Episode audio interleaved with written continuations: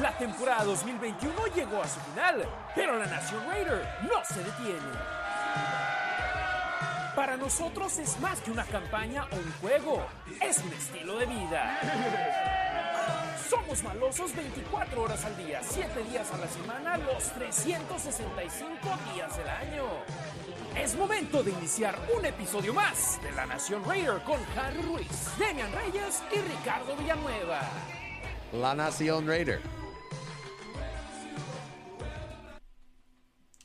¿Cómo están familia de la Nación Raider? Harry Ruiz saludándoles con mucho gusto esta noche de jueves 24 de febrero del 2022. Gracias por sintonizarnos en este, el episodio número 42 de la Nación Raider. Estamos completamente en vivo en Facebook, en YouTube y hoy por primera vez en Twitch, twitch.tv diagonal La Nación Raider. También pueden sintonizarnos en vivo en lanacionraider.com diagonal en vivo. Me da muchísimo gusto poder saludar a mis hermanos, a mis carnales, Demian Reyes, Ricardo Villanueva y comienzo. Vamos a ir por clima, del más bajo al más alto. Comenzamos con Demian Reyes hasta Chicago, Illinois. ¿Cómo estás, mi estimado Demian? Buenas noches. ¿Qué tal? Buenas noches, Harry. Buenas noches, Ricardo, y a la gente que nos escucha. Contento de estar aquí con ustedes y hablar de lo poco que ha habido de información de Raiders. Por lo que podemos esperar en los siguientes meses. Así es, pero podemos decir lo que hay poco, pero al mismo tiempo podemos desmenuzarlo de gran manera y para eso nos encontramos tanto Demian y ahora con Ricardo a la Ciudad de México. ¿Cómo estás, mi estimado Rich? Buenas noches, hermano. Hola, Harry. Hola, Demian. Buenas noches. Buenas noches a la Nación Raider. Otra vez ya se extrañaba. Y pues sí, hay poca información. Como dices, Harry, lo podemos desmenuzar hay mucho que tiene que atacar los Raiders en, en, la front office, ¿no? Por el momento, y pues ya, igual, ansioso otra vez de, de hablar de, de, los Raiders que pues ya se extrañaba. Sin duda alguna. Y hoy por primera vez tenemos la manera de poder mandarles saludos de inmediato por medio de donaciones. Visiten la Nación Raider pueden ver la página acá abajo del costado derecho de su pantalla y también comprar mercancía en la nacionraider.com diagonal tienda. Si visitan la nacionraider.com pueden dejarnos una donación y mandar un saludo, un mensaje tal y como lo hizo nuestro buen amigo Octavio desde la ciudad de Chicago, Illinois, que aquí vemos en pantalla, donó 5 dólares y dijo, es todo un placer poder aportar un poco de lo tanto que he aprendido con ustedes. Los sigo desde la semana 2 de la temporada recién terminada. Desde ese entonces no me pierdo sus transmisiones. Abrazos a los tres. Fabio les manda sus 5 dólares, Raider Nation for Life. Así que saludos a su chavo Fabio, que ahí también aportó sus 5 dolarucos. Saludos a Raiders México, que nos mandó un dólar. Nos pueden mandar mensajes de esa manera. Y si nos mandan una donación, leeremos su mensaje de inmediato. Y por supuesto, no vamos a perdernos el suyo. Tenemos el tiempo hoy encima. Tenemos un límite de dos horas. Entonces no podemos prometer que leeremos todos los comentarios que les agradecemos que nos llegan por medio de Facebook, de YouTube, de Twitch, pero intentaremos alcanzar la mayoría de los que podamos aquí por medio de esta transmisión. Comenzamos, mi estimado Demian, hablando sobre lo que se viene en, esta, en estas próximas semanas con el conjunto negro y plata porque vienen fechas claves y comenzamos hablando precisamente sobre lo que se viene en lo que será el combine de la NFL del primero al 7 de marzo. Del 1 al 7 de marzo estamos hablando ya la próxima semana. Es en Indianápolis, Demian. Sí, eh, a ver, pero tiene años ya llevándose a cabo en Indianápolis. Sí, ha sucedido anteriormente allá. Sí, pero ya lo, no sé si a partir del año que viene o en dos, tres años ya quieren empezar a hacerlo como el draft y llevarlo a otras ciudades. Así que ojo con eso. Bueno, y otra cosa que les quería comentar, a ver, en el Combine se invitan a los mejores jugadores de college, los mejores prospectos, para medirlos. Les miden, pues ahora sí que eh, peso, estatura, eh, extremidades y también les hacen pruebas. Digo, para la gente que no sepa, pruebas de velocidad, de reacción, pruebas a los corebacks receptores. Échame la mano ahí, Ricardo. Este. Pues sí, a, a, todos los, los, grupos, ¿no? Los, los, van dividiendo y obviamente no son las mismas pruebas para todos, ¿no? Se les mide mucho la, la velocidad, la agilidad, la habilidad que tienen, ¿no? La rapidez, son conceptos diferentes que, bueno, ya hablando más de fútbol, eh, se podrían desmenuzar, pero a grandes rasgos es eso, ¿no? Y están, es prácticamente a grosso modo un mercado de carnes, ¿no? Porque están ahí todos exhibiendo sus habilidades, ¿no? Su, su, fuerza, su, su, poderío, ¿no? De alguna forma, ante los coaches invitados, ¿no? Ante los general managers invitados de los equipos de la NFL, ¿no? Y también, se, eh, también tienen juntas, ¿no? Entrevistas con los los equipos. Revisiones médicas, también eso es algo importante que sucede durante la semana. Y había polémica porque los organizadores querían que fuese con un sistema de burbuja, que los jugadores no podían salir del edificio en el cual iban a estar, en el cual están programados a estar, pero hubo una situación donde la NFLPA, la Asociación de Jugadores de la NFL, ahí eh, se interpuso en esa situación y afortunadamente para los jugadores, por decir, si quieren salir a comer a un restaurante, pueden hacerlo. Entonces, o si quieren visitar a familia en Indianápolis, pueden hacerlo. No están recluidos en la burbuja como sucedió el año pasado. Entonces, ya está resuelto eso porque los agentes amenazaron con sabotear el combine y que sus jugadores no iban a ir. Sí, no, ya quedó resuelto con, con la NFLPA y, muchos ahí ya eh, estaban inconformes con esa situación y muchos jugadores estaban diciendo, no, si nos hacen estar en una burbuja, no vamos a ir. Entonces, afortunadamente para los jugadores, ese ya no es el caso y van a poder estar en el combine y estar al 100% con esa situación. Y es parte también de justo de ese cambio, ¿no? Hablando de, de, los jugadores del colegial que ya van eh, saboreando, ¿no? De alguna forma, obviamente, por ejemplo, este primer acercamiento con la Asociación de Jugadores, con la NFLPA, ¿no? Que, pues, obviamente, como son jugadores que definitivamente van a ser profesionales el siguiente año, ya van teniendo esas juntas también con ellos, ¿no? Entonces los van preparando para todo lo que, lo que viene siendo, ¿no? La NFL en todos los aspectos, ¿no? Tanto, tanto en, en eso administrativo, ¿no? De alguna forma, como ese primer acercamiento con, con los coaches y las entrevistas que tienen. Efectivamente, entonces esa es la primera fecha importante que se avecina la próxima semana con el Combine de la NFL en Indianápolis, pero también hay que hablar sobre las etiquetas de jugadores franquicia que el 8 de marzo es la fecha límite para poder etiquetar a un jugador con la etiqueta de jugador franquicia y más adelante vamos a hablar sobre la situación con los Raiders y la posibilidad de que la utilicen con algún jugador que la verdad la vemos poco probable y es algo que no han hecho de manera continua en los últimos años. Así que ojo con esa situación. Pero antes terminemos con las fechas importantes. Eh, Demian, la agencia libre comienza el 17 de marzo, pero antes de ello hay 16. un Perdón, el, el 16. a eh, las, sí, a las 4 de la tarde. Es correcto. este. Pero hay 48 horas antes del 14 al 16 de marzo donde es una etapa legal donde pueden contactar equipos a jugadores, ¿no? Y a agentes. ahí, es, donde se cierran los tratos. Antes eh, se comenzaban a filtrar algunos tratos donde ya se decía que tal jugador iba a ir a, tal equipo, pero no estaba hecho oficial. Ahora ya dicen que si no puedes con ellos, únete. Entonces la liga ya tiene ese, ese, ese periodo donde se pueden, se pueden contactar los, los equipos y ya está prácticamente todo palabrado, es nada más hecho firmar y hacerlo oficial.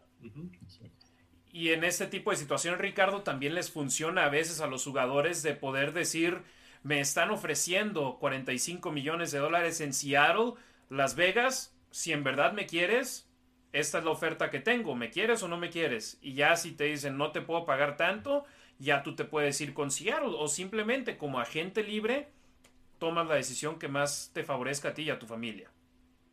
Así es, tienen que ser muy, muy inteligentes, ¿no? Todo, todo mundo, eh, los equipos y los jugadores, obviamente. Ahí es en donde se tiene que demostrar justo eh, el valor que le dan de alguna forma a los equipos, yo creo, a los jugadores, si es que, si es que eso les corresponde de alguna forma, ¿no? Si el equipo cree que es un, un, jugador valioso, ¿no? Que vale que le paguen lo que el, jugador pide, bueno, pues adelante. Si no, pues ya van a probar la agencia libre y es ahí en donde se va a ver en realidad a lo mejor el valor que, podría tener ese mismo jugador para otros equipos. Entonces son etapas eh, bastante interesantes de negociaciones y, se pueden dar muchos casos antes de, pero tenemos que esperar obviamente, ¿no?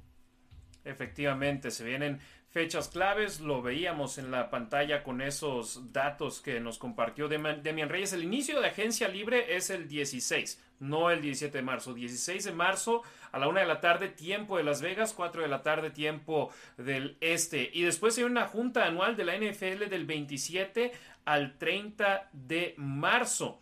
Y Demian, eh, ahí en esas juntas normalmente, ¿qué es lo que se habla? Eh, porque, por ejemplo, en una de esas juntas, los Raiders se confirmaron que venían a Las Vegas hace algunos años.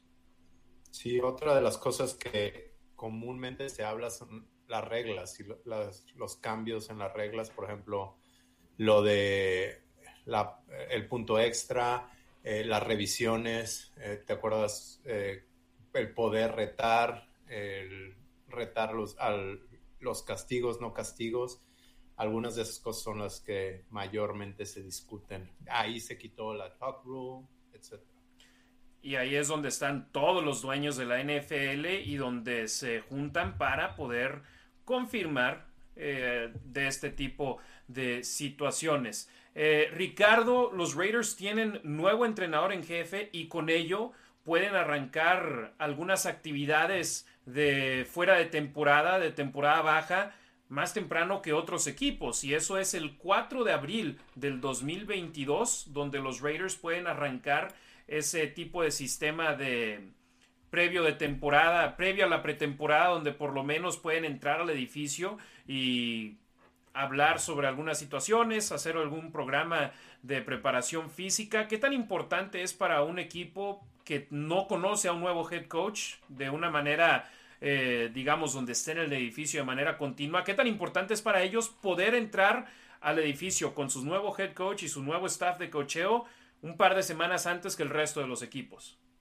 Súper importante, súper importante que empiecen a, conectar, que empiecen a, estar en, en, la misma idea, ¿no? Que el head coach empiece a implementar de alguna forma su forma de pensar y que los vaya conociendo, ¿no? Esta mini pre pretemporada es súper importante para todos, ¿no? Para, para el staff también, obviamente, no, por lo que decía, ¿no? Para ir conociendo a sus jugadores, para ir viendo, eh, no sé, cómo colocarlos, de qué forma, no sé, se les puede sacar más provecho, aunque obviamente ya los llevan estudiando, ¿no? Desde antes de que, de esa fecha, ¿no? Llevan viendo video desde, desde meses, ¿no?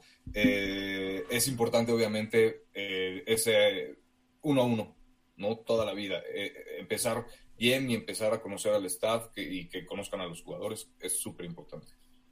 Efectivamente, y Demian simplemente para corroborar esas fechas, 4 de abril, los Raiders pueden arrancar ese tipo de eh, programa de fuera de temporada, mientras que el resto de los equipos es el 18 de abril, los equipos que tienen a coaches que ya estuvieron con ellos en temporadas previas. Entonces, otra fecha importante y posteriormente, del 28 al 30 de abril, aquí en Las Vegas, Nevada, será el draft de la NFL. Los Raiders tienen la selección número 22 del draft este año y ahí es donde van a poder, tanto con la selección 22 y el resto de sus selecciones del draft, eh, intentar llenar huecos que tienen en estos momentos en su roster. Así que eh, esas son fechas claves para la Nación Raider que definitivamente necesitamos tener en la mira. ¿Algún comentario extra que tengas, mi estimado Demian?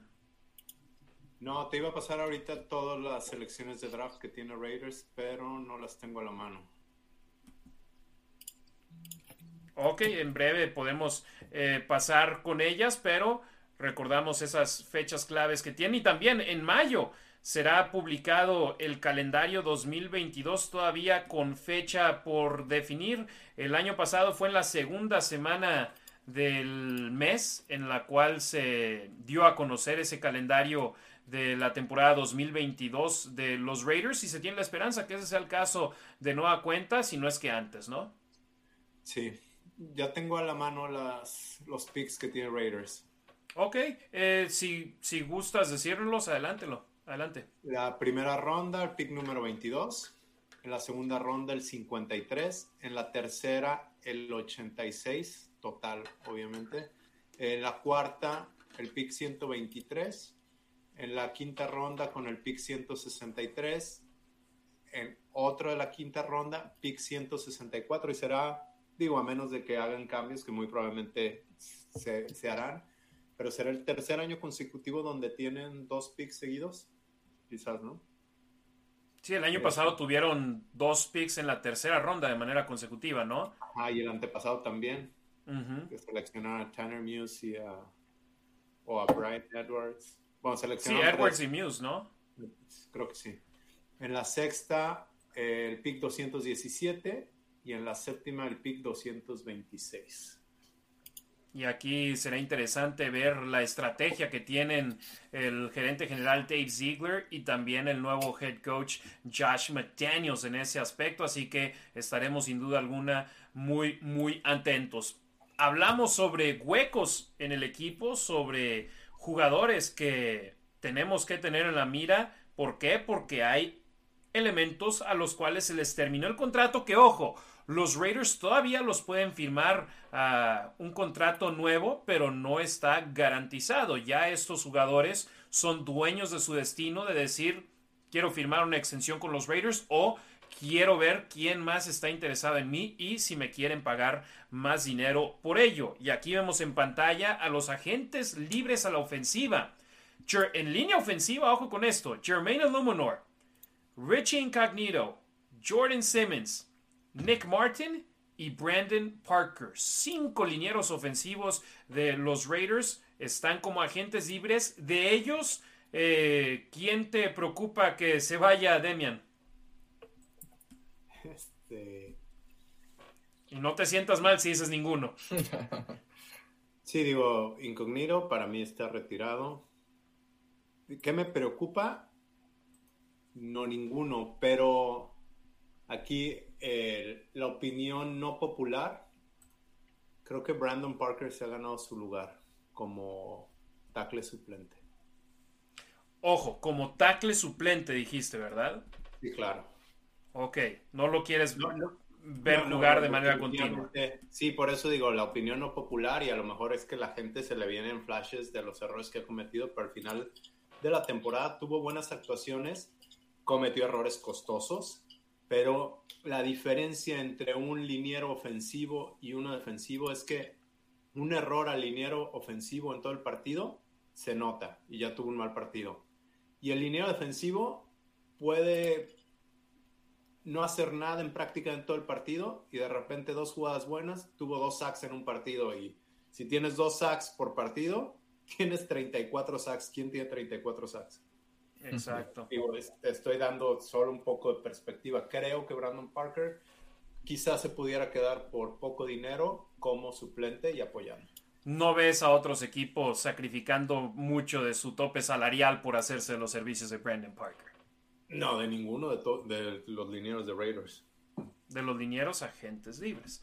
Eh, alas cerradas, Derek Carrier y Nick Bowers, ambos eh, buenos elementos bloqueadores en cuanto a poder proteger al mariscal de campo, pero que poca actividad tienen en cuanto a ataque aéreo. Y los Raiders para eso tienen a Darren Waller y a Foster Moreau. ¿Será que cambia la estrategia de los Raiders en ese aspecto? Porque sabemos que a John Gruden le encantaba tener no solamente linieros ofensivos que te pudieran bloquear, sino también corredores bloqueadores y alas cerradas bloqueadoras. Pues habrá que ver, ¿no? La, el, tipo de defensiva que, termine montando McDaniels, ¿no? Eh, será bastante interesante. Yo no creo, sinceramente, que estos dos, particularmente que estos dos a las cerradas se puedan quedar. Me gustaría mucho, eh, híjole, a lo mejor yo podría rescatar a Carrier, pero, híjole, rascándole nada más por hacer hacer el intento porque conoce el sistema, ¿no? Porque más bien está en el equipo, porque el sistema a fin de cuentas va a ser diferente, ¿no? Pero solo por, por el hecho de la familiaridad con el equipo, yo lo, yo lo mantendría, pero hasta ahí. Ojo, hay que ver también, a ver, platicándoles un poco de historia, ¿se acuerdan de los contratos como el de Sam Bradford, el de Jamarcus Russell, donde se les daba mucho dinero a los novatos? Entonces, en el último contrato con la Asociación de Jugadores, el último CBA, se hizo algo para que estos novatos no ganaran tanto dinero y se les pagara más a los veteranos. Pero al final de cuentas, de alguna manera, una consecuencia fue que perjudicó a unos veteranos, a los quizás a Derek Carrier. Cuando tienes un veterano de tantas temporadas, ahorita no tengo los números, no me acuerdo, pero te va a costar algo significativo tenerlo en tu roster. Quizás mejor te traes a un novato que no drafteado y le das la oportunidad por centavos.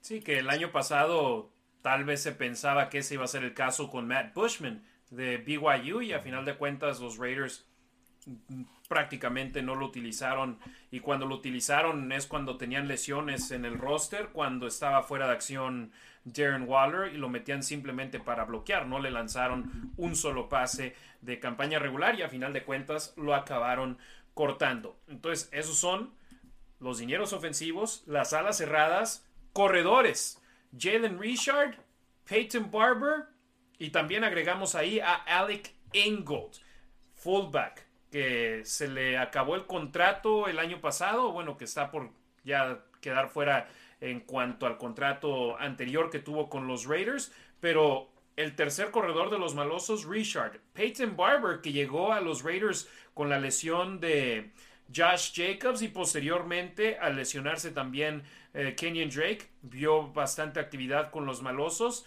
y son tres opciones que no veo descabellada que los Raiders regresen mm, uno de los tres o tal vez hasta dos de los tres. Pero Demian, Josh McDaniels, cuando estuvo con los Patriotas, los corredores no eran jugadores que ganaran tanto dinero. Le gustaba agarrar corredores de costo bajo para utilizar el resto del tope salarial en otras posiciones. Entonces, eso tal vez le pueda preocupar a estos elementos. Sí, a ver cuánto demanda Jalen Richard, ¿no? Estoy viendo la lista de PFF de los mejores 200 jugadores. Tienen en el lugar 196 hasta el final a Darrell Williams, el corredor de Kansas City, y dicen que proyecta un contrato de dos años, 4.5 millones de dólares. ¡Wow! sí, práctica es bajo, ¿no? Ese número. Ajá. Sí, de, de cuántos tienen 2, 4, 6, 8, 10, 12, 12 jugadores arriba de él, 12 running backs arriba de él, y ni siquiera sale Richard. Yo creo que es muy valioso y creo que McDaniels lo puede usar bien, pero entonces, pues, ¿cuánto le van a dar? Nada. Y es por eso, Ricardo, que cuando a los corredores chavos, novatos que salen del draft, eh, por decir a un Ezekiel Elliott, cuando llega la oportunidad de renovar su contrato, quiere hacer la mayor cantidad de dinero posible con ese, esa extensión porque la posición lamentablemente se ha ido devaluando.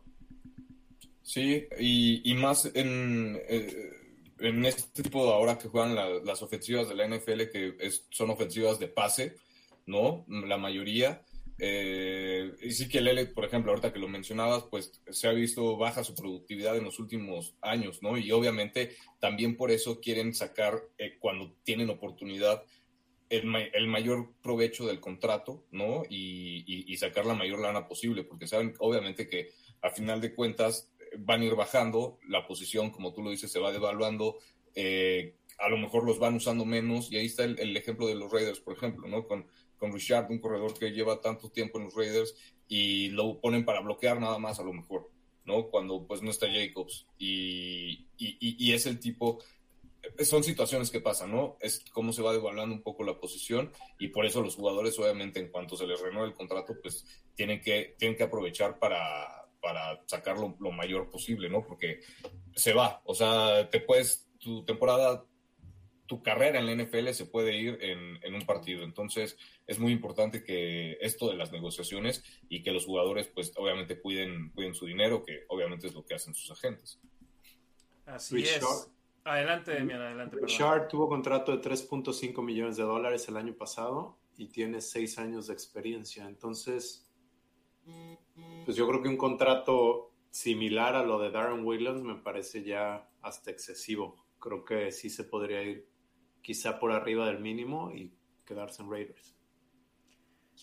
A la ofensiva, en la posición de mariscal de campo, Marcus Mariota y sumo también a los receptores abiertos, Zay Jones y Deshaun Jackson, que están en estos momentos uh, con el inicio del año nuevo sin contrato al culminarse su contrato anterior con el conjunto de los Raiders. Mariota, el año pasado llegó a un acuerdo para reducir su sueldo y permanecer con los Raiders.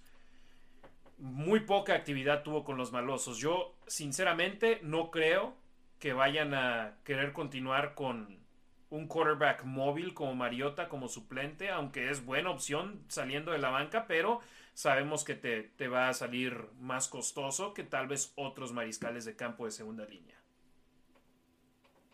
Sí, le, le, podrá funcionar muchísimo más a otros equipos que buscan a lo mejor desarrollar a sus corebacks jóvenes, ¿no? Como un puente, ¿no? De alguna forma, justo para, para hacer esa transición para los corebacks jóvenes con un coreback que ya tiene experiencia y que tiene ese tipo de, como de características, ¿no?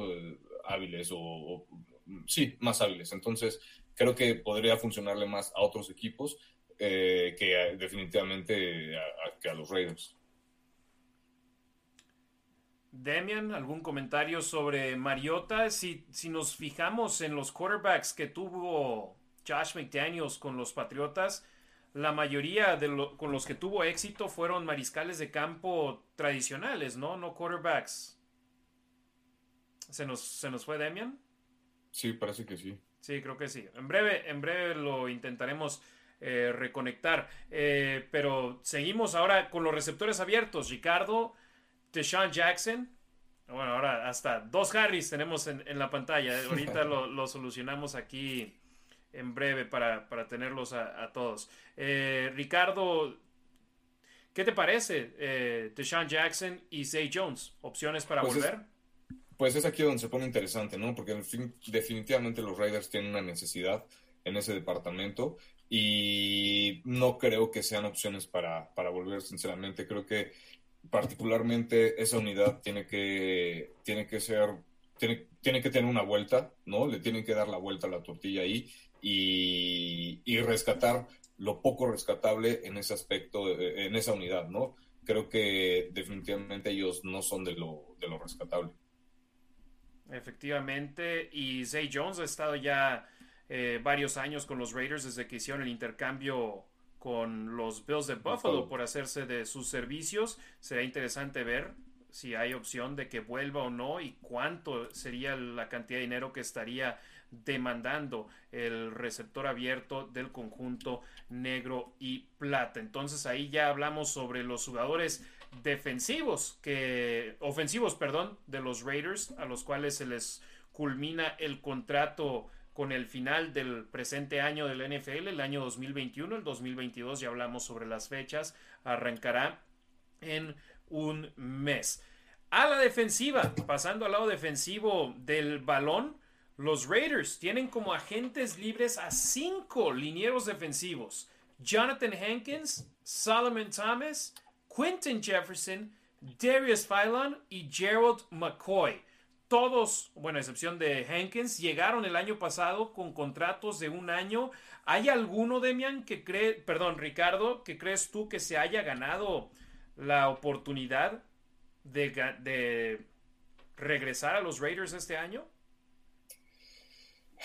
Híjole, por le tengo un, un, un, cierto aprecio a Jonathan Hankins, no sé por qué, eh, pero fuera de, eso, la productividad de Solomon Thomas y de Quinton Jefferson creo que de alguna forma se merecen al menos considerarlos, ¿no?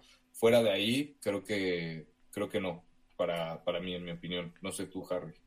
Sí, eh, definitivamente. Personalmente, a mí me gustó lo que hizo Quentin Jefferson este año con el conjunto de los Raiders. Y también, si hablamos situaciones extra cancha, por supuesto, nos gustó lo que hizo Solomon Thomas con el conjunto negro y plata, entonces es algo que hay que mantener la mira, pero aquí lo que importa es lo que suceda dentro del emparrillado. Y personalmente hablábamos sobre los tackles defensivos Demian que se les acabaron el contrato este año de fútbol del 2021 ¿Cuál a ti te llamaría la atención? ¿Te gustaría que regresara con los Raiders? Yo dije Quentin Jefferson, Ricardo tiene un sentimentalismo con Jonathan Hankins. ¿Tú tienes alguno que te llame la atención? Sí, a mí me gustaron varios. Eh, Hankins me gusta, Thomas y Quentin Jefferson. No, y Phylon también al final. Todos, menos McCoy. Bueno, McCoy tiene dos temporadas lesionado donde no ha jugado la temporada pasada con los Cowboys creo que ni estuvo en el campo, ¿no? El primer día del campo de entrenamiento se lesionó con los Vaqueros. Y con Raiders en el primer juego. Correcto. Jugó en la semana 3 de pretemporada contra San Francisco, que fue su regreso a los emparrillados en un juego desde el 2019 y después en la temporada regular, en el último cuarto contra Baltimore, sufrió una lesión que lo dejó fuera toda la campaña 2021. Tú dices, asumes que se va a retirar. Eh, personalmente, yo la verdad creo que va a querer volver y decir, necesito tener una temporada más bajo mi, cinturón. Pues no lo sé, yo ya pasé por eso, creo que ya se acabó. eso sí, durante playoffs estaba en las instalaciones de Raiders. No sé si vieron en sus redes sociales rehabilitándose y sigue trabajando o seguía trabajando. Me gusta mucho su liderazgo, me gustó mucho en las entrevistas. También lo que reportaban los beat writers es que se quedaba en los entrenamientos y estaba haciendo un coach dentro del campo, pero muchas veces escuchamos esa frase esta vez. Vimos videos y literalmente les estaba, estaba coachando la línea defensiva adentro del campo. Me gustan todos. Ahora creo que Patrick Graham usa tackles más grandes que, que los que usaba Raiders y, y Marinelli. Marinelli quería explotar el hueco. Creo que Patrick Graham quiere ocupar huecos. Perfecto, buena, buena punta ahí en ese aspecto, mi estimado Demian Reyes. Seguimos con algunos de los jugadores también, con el resto de los jugadores defensivos que a los que se les acaba el contrato. Linebackers, Nicholas Morrow y KJ Wright. KJ Wright que llegó como emergencia a los Raiders cuando sufrieron lesiones en la posición de linebacker y no vio tanta actividad, me imagino, como la que tenía en mente. Y él dijo que vino a los Raiders por John Gruden. Y John Gruden no estuvo con los Raiders después de la semana 5. Entonces, es algo que hay que mantener la mira. Yo sinceramente no creo que ninguno de los dos vaya a volver. ¿O tú ves la oportunidad, Ricardo, de que vayan a regresar a Wright o a Nicholas Morrow? Para nada. Creo que lo, dijiste, lo resumiste perfecto y no, no, no les veo, no les veo regreso, sinceramente. Demian. No, tampoco. ¿Escucharon la, entrevista de Will Compton con KJ Wright? Busting with the Boys, no, no la escuché se lo recomiendo, está muy bueno. Habla de todo lo que pasó dentro de Las Vegas, de los contratos de la agencia libre, de las llamadas que recibieron o no recibieron. Que Jay Wright dice que aun cuando los Raiders le ofrecieron un, un, contrato de un valor total de aproximadamente 5 millones de dólares, le habló a Seattle y les dijo, hey, Raiders me ofrece esto. ¿Qué onda? ¿Me lo igualan y me voy para allá? Y le pregunto a Will Compton, oye, pero si tuviera, es que ya le habían ofrecido el mínimo en Seattle. Si Raiders te hubiera ofrecido el mínimo, hubiera sido Seattle. Dice, no, hubiera ido a Raiders. Y, le pregunto, pero ¿cómo? Si, o sea, si... Igualdad de condiciones. Ajá, si 5 millones, los dos, te vas a Seattle, pero el mínimo, y dijo, no, pues ahí ya es orgullo. Todo lo que le di a Seattle, eh, mejor creo que fue bien utilizado en Raiders. Y creo que fue un buen líder, pero pues al final de cuentas necesitas jugadores dentro del campo pero sí me gustó. Él, él habló en entrevista acerca de que ya estaban en playoffs, ¿te acuerdas cuando, cuando lo entrevistaron? Pero también durante la temporada regular, antes de que entraran, decía, tenemos que, estamos en, en, modo playoff. Sí, pero también se aventó un speech antes del juego contra Browns. Les dijo, esto ya es playoffs. y le dijo a Derek Carr, a ver, dame chance, déjame hablar y creo que no es un, no es un hombre de muchas palabras, pero fue un muy buen líder. El propio Divine Diablo dijo que aprendió mucho de KJ Wright, que es alguien del que logró tomar enseñanzas y durante su desarrollo cuando no estaba teniendo la oportunidad de jugar y también habló sobre la necesidad de ser paciente y saber que su momento llegaría. Entonces eso es algo que hay que, que hay que mantener en la mira, ¿no? Sí, también habla de se quedaba, se quedaba al final los entrenamientos a entrenar a KJ Wright. Se lo recomiendo ese podcast. Chequenlo ahí, el Bussin' with the Boys. Y vamos ahora con la defensa secundaria. Casey Hayward Jr., Desmond Trufant, Dallin Levitt y Roderick Teamer. ¿Qué tienen en común tres de estos cuatro jugadores, mi estimado Demian? Que vienen de Chargers y del sistema de Gus Bradley. Los trajo Bradley. Exactamente. Entonces, eso también me parece que es algo que podrá marcar diferencia a final de cuentas de decir ellos se ven beneficiados con el sistema de Gus Bradley. Ese sistema ya no lo tienen con los Raiders. Entonces, ¿qué tanto podría marcar diferencia entre que esté y no esté en ese caso, ¿no? De que vuelvan o no vuelvan si no está el coach con el cual trabajaban antes.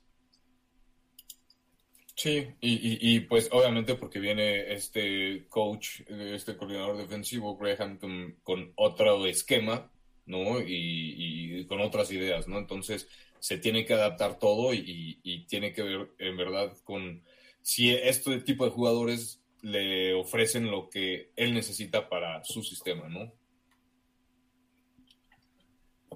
PFF tiene a Casey Hayward Jr como el cuarto mejor cornerback en la agencia libre, como el número 25, el agente libre número 25 en cuanto a talento, calidad. Y ESPN también tenía su lista de 50 agentes libres mejores cotizados, digámoslo así, y el único Raider en la lista era Casey Hayward Jr. Ok, según la proyección de PFF, eh, va a demandar un contrato de un año por 6.5 millones de dólares totalmente garantizado. Yo creo que si es eso, se lo pagas, ¿no? Porque a quién más tienes, a Trayvon Mullen, quien se ha lesionado. A mí me gusta, pero no, no ha jugado como se esperaba o de la calidad que se esperaba y, y se ha lesionado, ¿no? Sí, las lesiones le han pegado duro a este jugador que los Raiders eligieron en el draft y que eh, lamentablemente las lesiones le han jugado feo precisamente a Casey Hayward, eh, perdón, a Trayvon Mullen Jr. y Casey Hayward también eh, ofreció liderazgo a este conjunto de los Raiders. Dallin Levitt en su entrevista, durante una entrevista durante la temporada, habló sobre Teamer y Hayward, que ambos ayudaron de gran manera para poder mejorar sobre el emparrillado. Entonces, ojo con esa situación. Te digo, a mí me encantaría que Casey Hayward volviera. Creo que regresará. La verdad, no.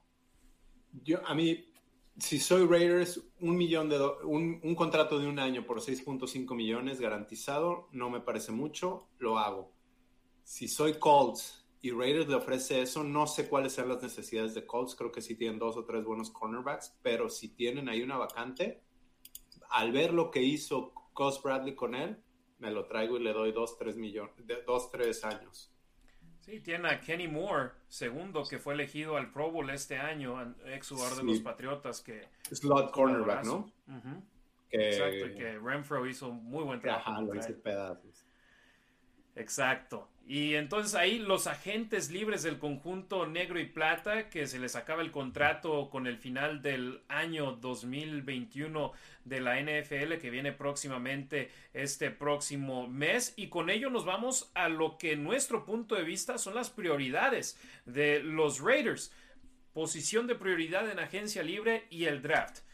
Ambas líneas, la ofensiva y la defensiva. Los linebackers, los esquineros y los receptores abiertos. Estas son las posiciones que los Raiders necesitan cubrir, necesitan mejorar, necesitan reforzar entre la agencia libre que comienza próximamente en la NFL y el draft que llega en dos meses aquí en la ciudad de Las Vegas. Eh, Demian, el fútbol americano, todo empieza desde el frente, desde tu línea frontal, y esas son la línea ofensiva y la línea defensiva. Y en estos momentos, sí, los Raiders tienen a Crosby y a Ngakwe, pero necesitas también fortalecerla por el centro. Y también vamos a la línea ofensiva. Tienen a Colton Miller, tienen a Andre James, pero después de ellos sabemos que a Leatherwood, a ese proyecto, lo van a continuar intentando mejorar, porque no lo van a abandonar. Eso te lo ah. aseguro. Porque no pueden, exacto. La inversión que hicieron con la selección de primera ronda necesitan seguir trabajando en ese proyecto. Y ve, a Colton Miller, su primer año no fue bueno, pero mejoró hasta ser uno de los mejores tackles izquierdos de la NFL. Y a ver, y les recuerdo, eh, Mayock dijo que tener selecciones de primera ronda era como robar, ¿no? Porque debían ser titulares. Ok, si Leatherwood no es selección número 17, creo que fue, si tú crees que no, no vale eso, definitivamente estaba como segunda, tercera ronda cuando muy tarde y esperas que juegue. O sea, ya tienes la inversión, ya lo tienes. Si no es tu tackle derecho titular, pues no lo serás. Si es tu guard derecho, ya, ya verás lo que tienes y, y tomas las decisiones con base en eso. Pero tienes un jugador titular del cual se espera mucho más. Y, más con, con, esta ventaja, ¿no? De que él jugó pues, prácticamente todas las posiciones en, en, Alabama, ¿no? Pues obviamente tienes que aprovechar esa versatilidad para, pues, ahora, si ya lo intentaste de tackle y no te funcionó, bueno, ahora de Gar, que terminase la, la, temporada, pues vamos a tratar de sacarle el, el mayor jugo posible, ¿no? Entonces, es, la ventaja de este tipo de jugadores también que, que te ayudan así, ¿no? A, a, intentarle por otro lado y no darte por vencido, obviamente tan fácil en una primera ronda que pues no lo puedes hacer. Sí, es por ejemplo robar si haces las elecciones adecuadas. Los Raiders escogieron a Henry Ruggs III, que no voy a hablar sobre la situación en la que se vio envuelto, pero comparas lo que hizo Henry Ruggs III con que fue el primer receptor abierto elegido en el draft del 2020 y ese mismo año ve lo que hizo CeeDee Lamb o ve lo que ha hecho Justin Jefferson, que fue elegido en ese mismo draft. Entonces, es robar si eliges a los jugadores correctos. Entonces, eh, eh, ese es un apunte que, me gustaría eh, decir en ese aspecto. Entonces, algunas opciones, Demian, en esas posiciones de necesidad de los Raiders que a ti te llamen la atención, porque la agencia libre está congestionada con buenos elementos y hay que ver cuáles acaban yéndose a otros equipos y cuáles acaban firmando con extensiones con sus actuales escuadras, que regresan con ellas.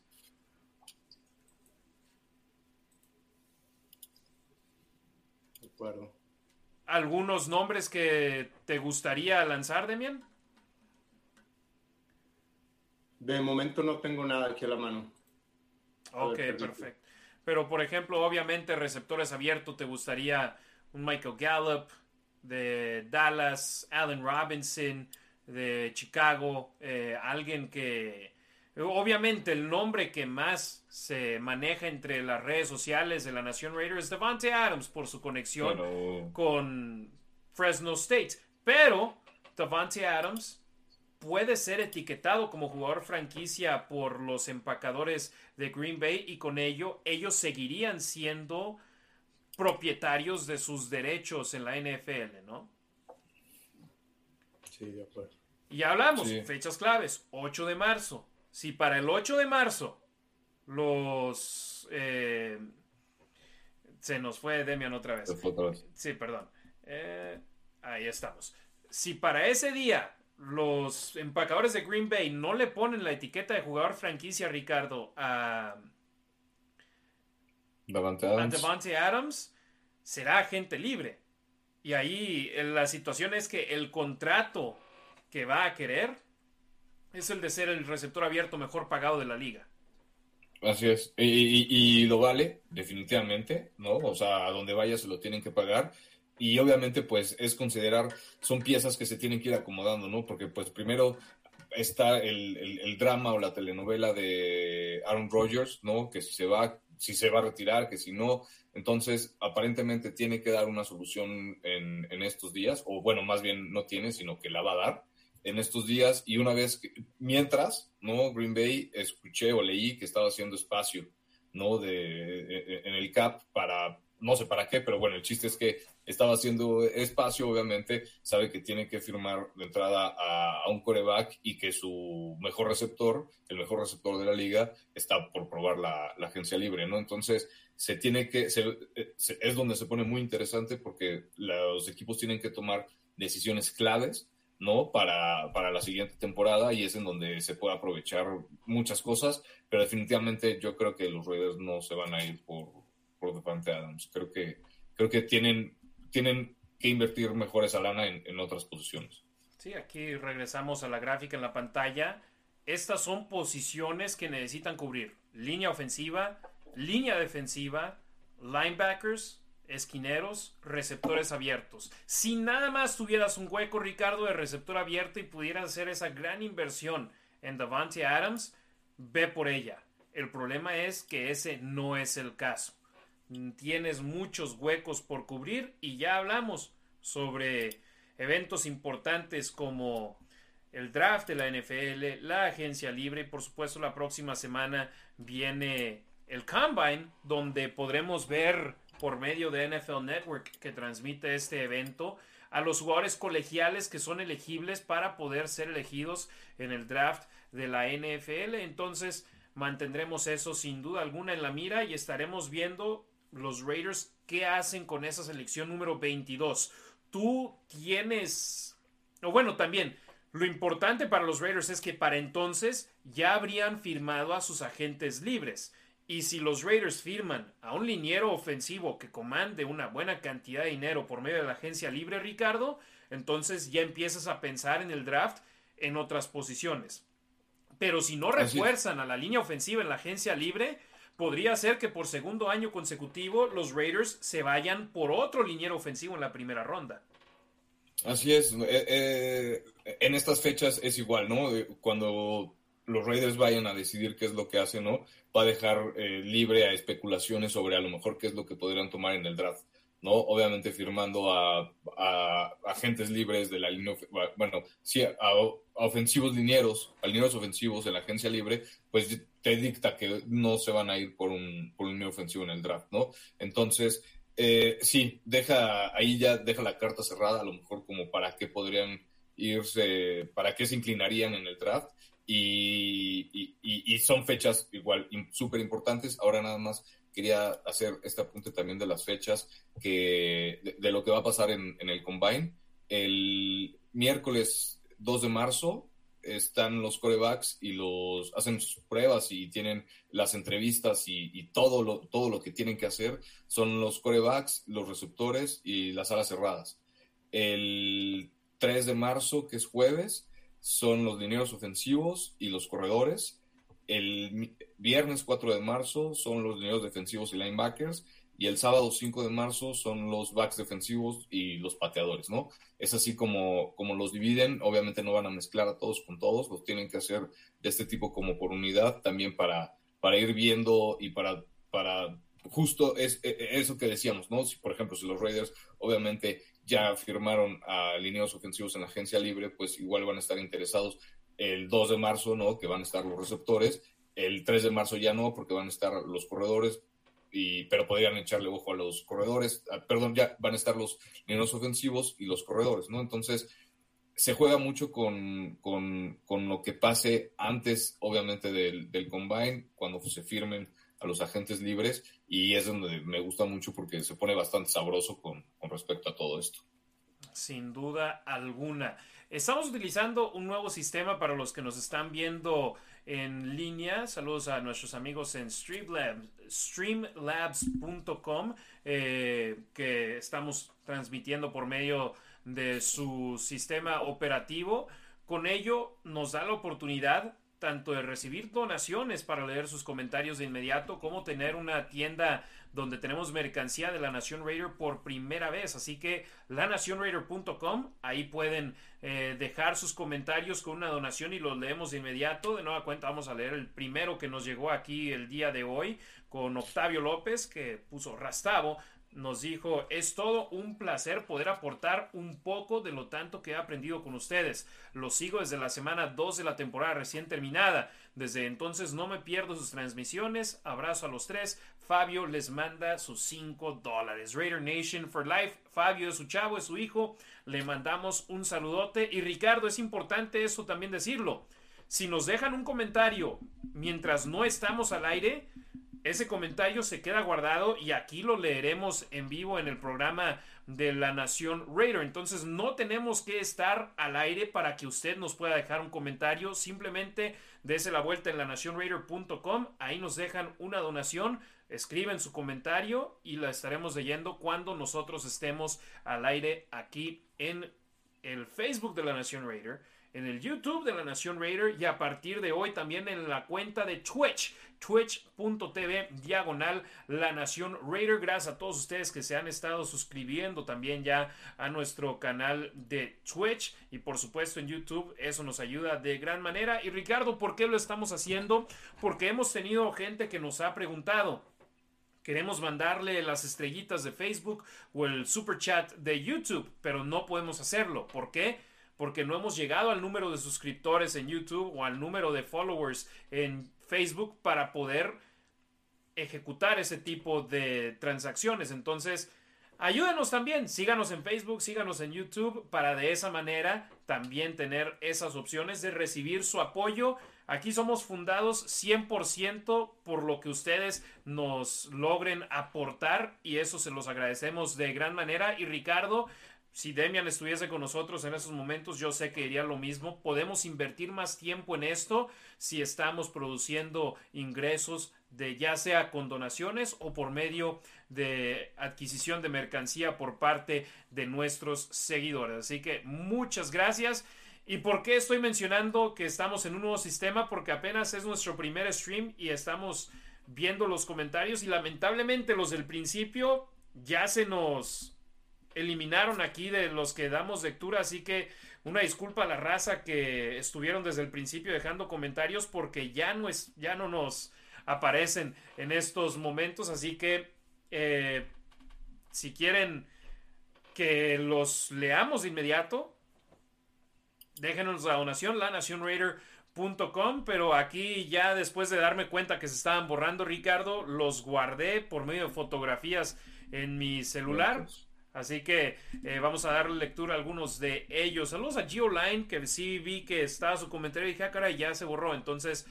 Ya está eh, Demian, ¿eh, Harry? Perdón que te interrumpa. Ya está, está Demian, también ahí listo. Ok, vamos a darle ingreso en breve aquí. Una disculpa que ahí se va a ver un poco raro en la pantalla, pero vamos a regresar al buen Demian aquí a la transmisión.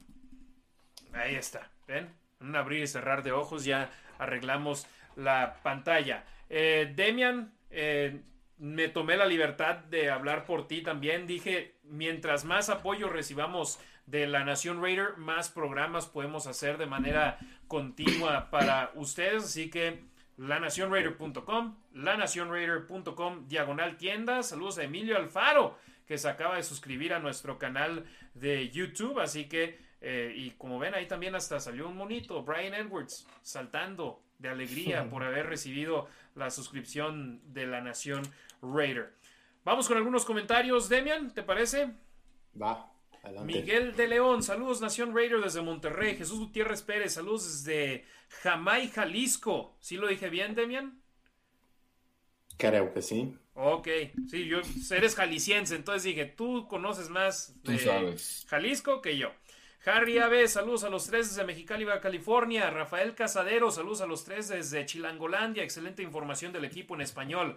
Enrique Rodríguez, Raider Nation por vida. Efraín Mariano, saludos desde Naucalpan, Estado de México. ¿Qué tan seguro es que Derek Carr sea el quarterback titular de la temporada 2022?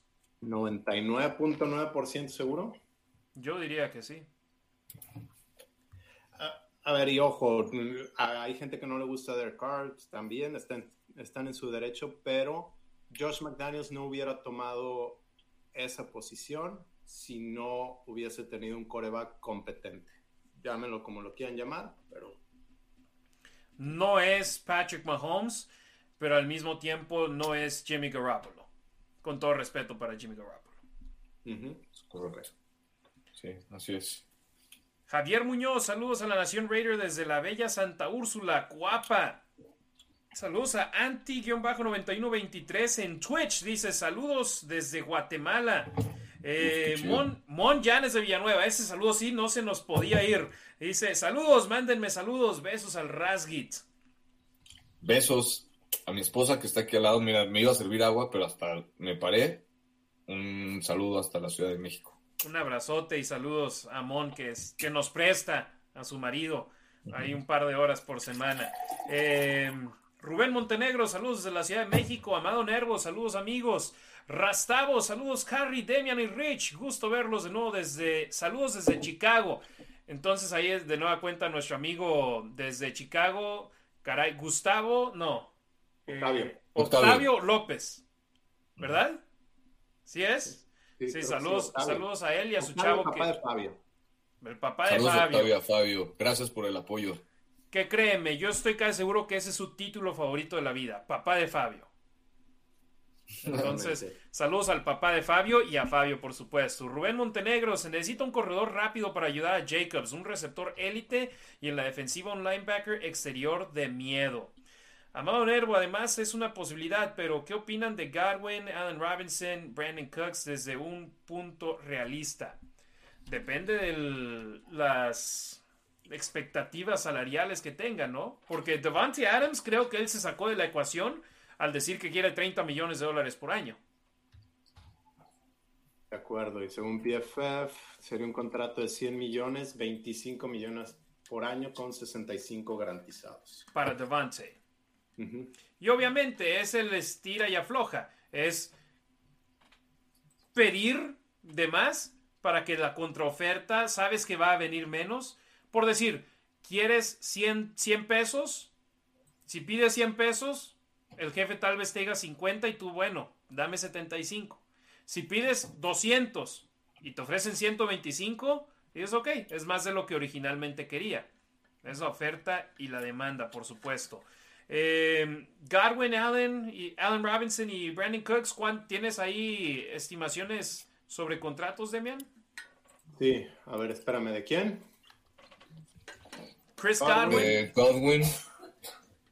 Godwin, según PFF, es 4 años, 65 millones de dólares, un promedio de 16.25 por año. Casi la mitad de lo que quiere Davante Adams. Y según, ajá, con 34.5 garantizados. Y Devante Adams es el, según PFF, el mejor agente libre y el tercero mejor Godwin. O sea, el segundo mejor receptor y es casi la mitad. Wow. Eh, Allen Robinson. No, la diferencia con Allen Robinson es, son 27, 45 millones en totales. Está proyectado. El otro nombre que nos preguntaron. Perdón que se atoró. Em, Michael Gallup, ¿no? Si no me equivoco. Brandon Cooks tiene contrato, ¿no? Sí, tendrían que hacer un intercambio por él. Es el de los lejanos, ¿no? Sí, se rumora que, quieren eh, liberarlo o hacer un trade, para liberarse de ese contrato.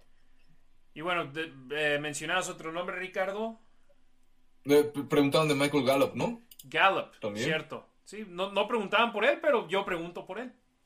Mm. Él está proyectado para un, contrato de un año por 5 millones de dólares, tres garantizados. Entonces, pues igual. Y la situación con él es que él quiere ser ese receptor abierto uno, pero no va a tener la oportunidad de hacerlo detrás de CeeDee Lamb y de Amari Cooper en Dallas. Es, por ejemplo, Mike Williams. Ese es otro caso, Demian. Mike Williams. ¿Cuánto es el contrato que podría, que se especula podría recibir? Espérame. Porque Williams quiere dinero de receptor abierto 1. El problema con los cargadores es que tienen a Keenan Allen. Y que el próximo año ya le podrían dar su extensión de contrato a Justin Herbert. Entonces tienen que ir guardando dinero para ello. Mike Williams, cuatro años, 68 millones de dólares. 17 por año, 38 garantizados. Y fíjate, él me llama la atención porque es amenaza profunda. Lo bueno para los Raiders es que ya no están en el mismo escenario del año pasado, donde simplemente querías cubrir el hueco que te dejó Henry Ruggs tercero y te ibas hombre por hombre, que era el hombre por hombre que más sentido hacía para los Raiders.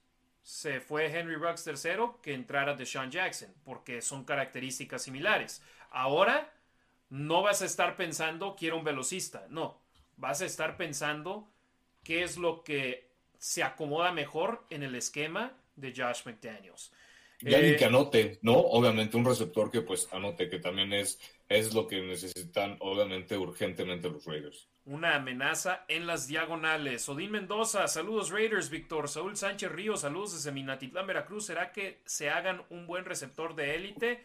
Ojalá y sí. Pero es que también ahí, si creen que el receptor, la, la categoría élite, Demian, Davante Adams está en la cima. ¿Qué otro receptor élite de ese nivel hay? De ese nivel, no creo que ninguno. Todos son buenos, pero no creo del nivel de Adams. Claro. Eh, eh, adelante. El otro, en, ahorita comentaste acerca de Sean Jackson, el otro jugador que estaba al mismo tiempo era Odell Beckham Jr. Y él están proyectando un millón, digo, un año, 5 millones con 3.5 garantizados, pero recuerden que se acaba de, de lastimar, lesionar el, el ligamento anterior cruzado. Así es. Y esa es una lesión que cuando sucede durante la temporada los deja fuera el resto del año y a veces hasta acción en pretemporada. Entonces eh, no va a estar listo hasta que los partidos de pretemporada, si bien le va. Probablemente. Sí. Eh, Mario Morrison, saludos Harry, Ricardo y Demian, aquí presentes el buen Tony y yo desde Monterrey. Saludos a Mario y a Tony. JL Villegas, saludos desde la Ciudad de México, Raider Nation for Life. Anti-9123 en Twitch, manda ahí un Bitmoji, gracias. Joel Zárate, saludos estimados, qué gusto volverlos a ver en un nuevo episodio. Aquí en la familia hay una futura Raider. Nació mi hija hace un mes. Le voy a transmitir el amor a este equipo. Saludos y felicidades a Joel y a su felicidades, familia. Felicidades, muchas felicidades, Joel. Y bienvenida a la futura Raider Reds. Gustavo Ortega, saludos Nación Raider. Ricardo Delgado Padilla, ¿será posible tener otra opción de pago como tarjeta Visa Internacional? Creo que sí, eh, es por medio de PayPal que hacen el, la donación en la nacionraider.com y PayPal tiene puedes pagar por medio de PayPal, tarjeta de crédito, nada más creo que cheques no, no aceptan. Eh, Edgar Hernández, saludos mi Nación Raider y mucho éxito en esto de las ventas. Ya estaremos en busca de una gorra de la Nación Raider. Estamos trabajando en ello. Eh, Raider Nation Costa Rica, pura vida, Maes. Un abrazote al buen Harley. Hasta, tierras ticas. Leonardo García Orozco, saludos. Gerardo Samuel Holguín, hola Demian, Ricardo Harry desde Izcali. Demian, ¿qué pasó? Salimos de temporada y vamos a dejarnos la barba, jaja, saludos. Me pidió Max, mi hijo, que me dejara la barba, no crees que tengo muchas ganas. Pero dice, ya que te crezca así, ya te la cortas cuando quieras. y yo de hecho me acabo de rasurar hace una hora. Todavía en el stream que hice ayer o antier. Ahí traía la, la barba. Eh, ¿Y Rick? Nah, Rick sí. Yo no, no, no, no. ¿No batallas con eso? No, para nada. ¿No eres barbón? Con esto. No. Hay que preguntarle a Mon si quiere a Ricardo Barbón. Eh, Adger Mondragón, buenas noches, Nación Raider. ¿Alguna novedad sobre el coach de alas cerradas? firmaron a un coach de otra posición esta semana, pero no. No, sí sé a qué se refiere, pero no me acuerdo. No tengo mi teléfono conmigo. Ok, no, voy, voy a ver aquí. Recuerdo haber publicado algo sobre otro coach, pero. Y también hay que decirlo: los Raiders no han hecho oficial nada sobre los entrenadores, sobre el staff de cocheo. Eh, y pues, ya sé, así es el equipo. Mientras otros equipos hasta te informan a quién están entrevistando y tienen videos y publican, los Raiders son muy privados en ese aspecto.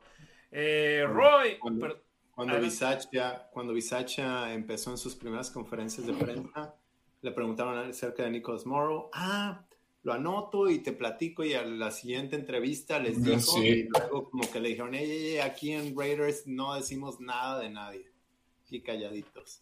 Exacto, no, el que eh, esta semana se iba a conocer, Franco Cam, eh, entrenador de línea defensiva, jugó como profesional del 2008 al 2013, entrenador colegial del 14 al 19, estuvo en el staff de Carolina los últimos dos años, entrenador asistente de línea defensiva en el 2020 entrenador de línea defensiva en el 2021. Esa en cuanto a novedades de staff de cocheo de los Raiders. Eh, pero vamos a las mismas.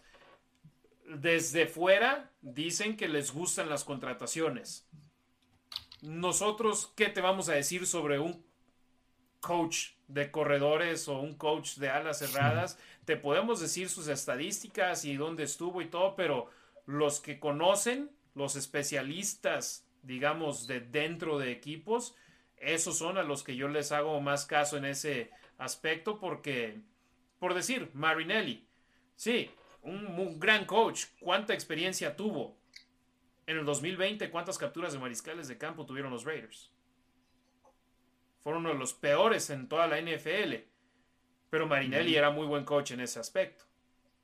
Bisaccia, eh, no me gusta juzgarlo en ese aspecto, pero por ejemplo, muchos especialistas de esa posición de coordinadores, eh, yo veía el, el, show de HBO, eh, caray, se me fue el nombre. Hard Knocks. Hard Knocks, de mitad de temporada, gracias Ricardo, que hicieron con los Potros de Indianápolis y el coach de equipos especiales de Indianapolis les enseñaba el video y decía, vean aquí el hueco que se genera en las patadas de despeje de Nueva Inglaterra. Podemos explotarlo y tenemos que por lo menos bloquear una patada de despeje. ¿Qué sucedió en ese partido? Bloquean patada de despeje, anotan touchdown de equipos especiales y ganan el juego. ¿Cuántas patadas bloquearon los Raiders? ¿Cuántos touchdowns tuvieron en regresos de patadas? Te digo, no es justo juzgar a un coach por, y sobre todo en equipos especiales que no sucede de manera continua regresos de touchdown o patadas bloqueadas. Pero todo el mundo quería a Bisaccia de regreso. Bueno, por lo menos como equipos especiales. ¿Ves su track record este último año en esa posición? No fue espectacular. Y fue más por lo que hizo con, con los seres humanos, con la gente. Eh, más comentarios. Eh, el buen Roy, saludos a todos, toda la banda de Raiders Laguna. Saludos a Roy, saludos a Lalo Banda, saludos al buen Jorge Maya, toda la banda lagunera. Un fuerte abrazo. Espero poder visitarlos este año. George Fierro, qué gusto verles. Saludos a toda la banda de la Nación Raider de parte de los Meros Meros y la gran familia de Raider Nation Wrecking Crew en Guadalajara. Eh, tenemos también Sandra y Méndez. Buenas noches, chicos. Hola, Ma. Buenas noches. Ricardo Delgado Padilla, los veré mañana por YouTube porque me tengo que ausentar. Saludos, pero gracias por venir a vernos ya, Ricardo. Felipe Prado, ¿qué tanta posibilidad tienen los Raiders de contratar a Devante Adams? Por el salario que quiere, yo creo que pocas. Roger Pérez, saludos desde Chihuahua. Charlie Martínez, saludos a Ricardo y al Demian, un abrazote desde Chihuahua. Eh, Gerardo Samuel Holguín, eh, Harry, andas bronceado en una imagen y en la otra no. ¿Qué pasó, multiverso? Bueno, ahorita que te ibas, Demian, entraba el sistema que estamos operando para poder estar aquí. Son dos cámaras diferentes. Es por eso que se ve diferente la situación. Em, Roberto Fernández, Harry Ricardo, saludos desde Atotonilco, el Alto Jalisco. Y dice, los escucho mañana en Spotify. Saludos también al buen Demian. Eh, Gerardo Samuel Guín, yo creo que a Fylan, si lo sabe trabajar, puede ser un gran tackle defensivo. Cuando estuvo sano, jugó bien, ¿no? Sí, me gustó mucho. Sí, y esa presión interior la vimos en la semana 18 contra los cargadores de Los Ángeles y ayudó mucho al conjunto de los Raiders generando la pérdida de balón en turnover on downs. Lamentablemente solo consiguieron tres puntos de esa posesión, pero cada punto es importante y acabaron valiendo la victoria para los malosos. Ro Religio, Salud Roxes de Texas, Roberto Fernández, Ricardo, guarda los auriculares rosas hasta septiembre, son los de la suerte. No, yo creo que ya. No, no funcionaron la temporada pasada y ya. Vienen nuevas tradiciones. Sí. Marco Álvarez, esta vez no los va a poder ver, los escucho mañana en Spotify. Saludos a los tres. Yo Religio, Harry, Demian, Ricardo, excelente trío. Como siempre, una pregunta. ¿Habrá gorras próximamente de la Nación Raider? Estamos trabajando en ello, esperemos. Y sí, la situación es que el logo es un poquito más grande del espacio que tienen en las gorras actuales, pero estamos trabajando algo ahí con, ellos. Eh, veamos, ¿cuál nos falta? Vic Rattlehead, magnífica la gorra de Demian. Saludos a los tres. Gracias. Eso es todo. Fíjate, Demian compró la suya en, el Raider Image en Las Vegas, en la tienda del estadio. Yo la mía le estaba diciendo al buen Ricardo, la acabo de comprar en fanatics.com.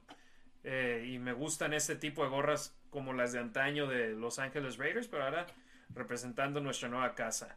La tuya también está padre, Ricardo. Todas las gorras que sean negro y plata. Es correcto. Hermosas. Gerardo Samuel Olguín, que hagan un intercambio por Corey Littleton, por favor. Es más fácil decirlo que hacerlo, ¿no?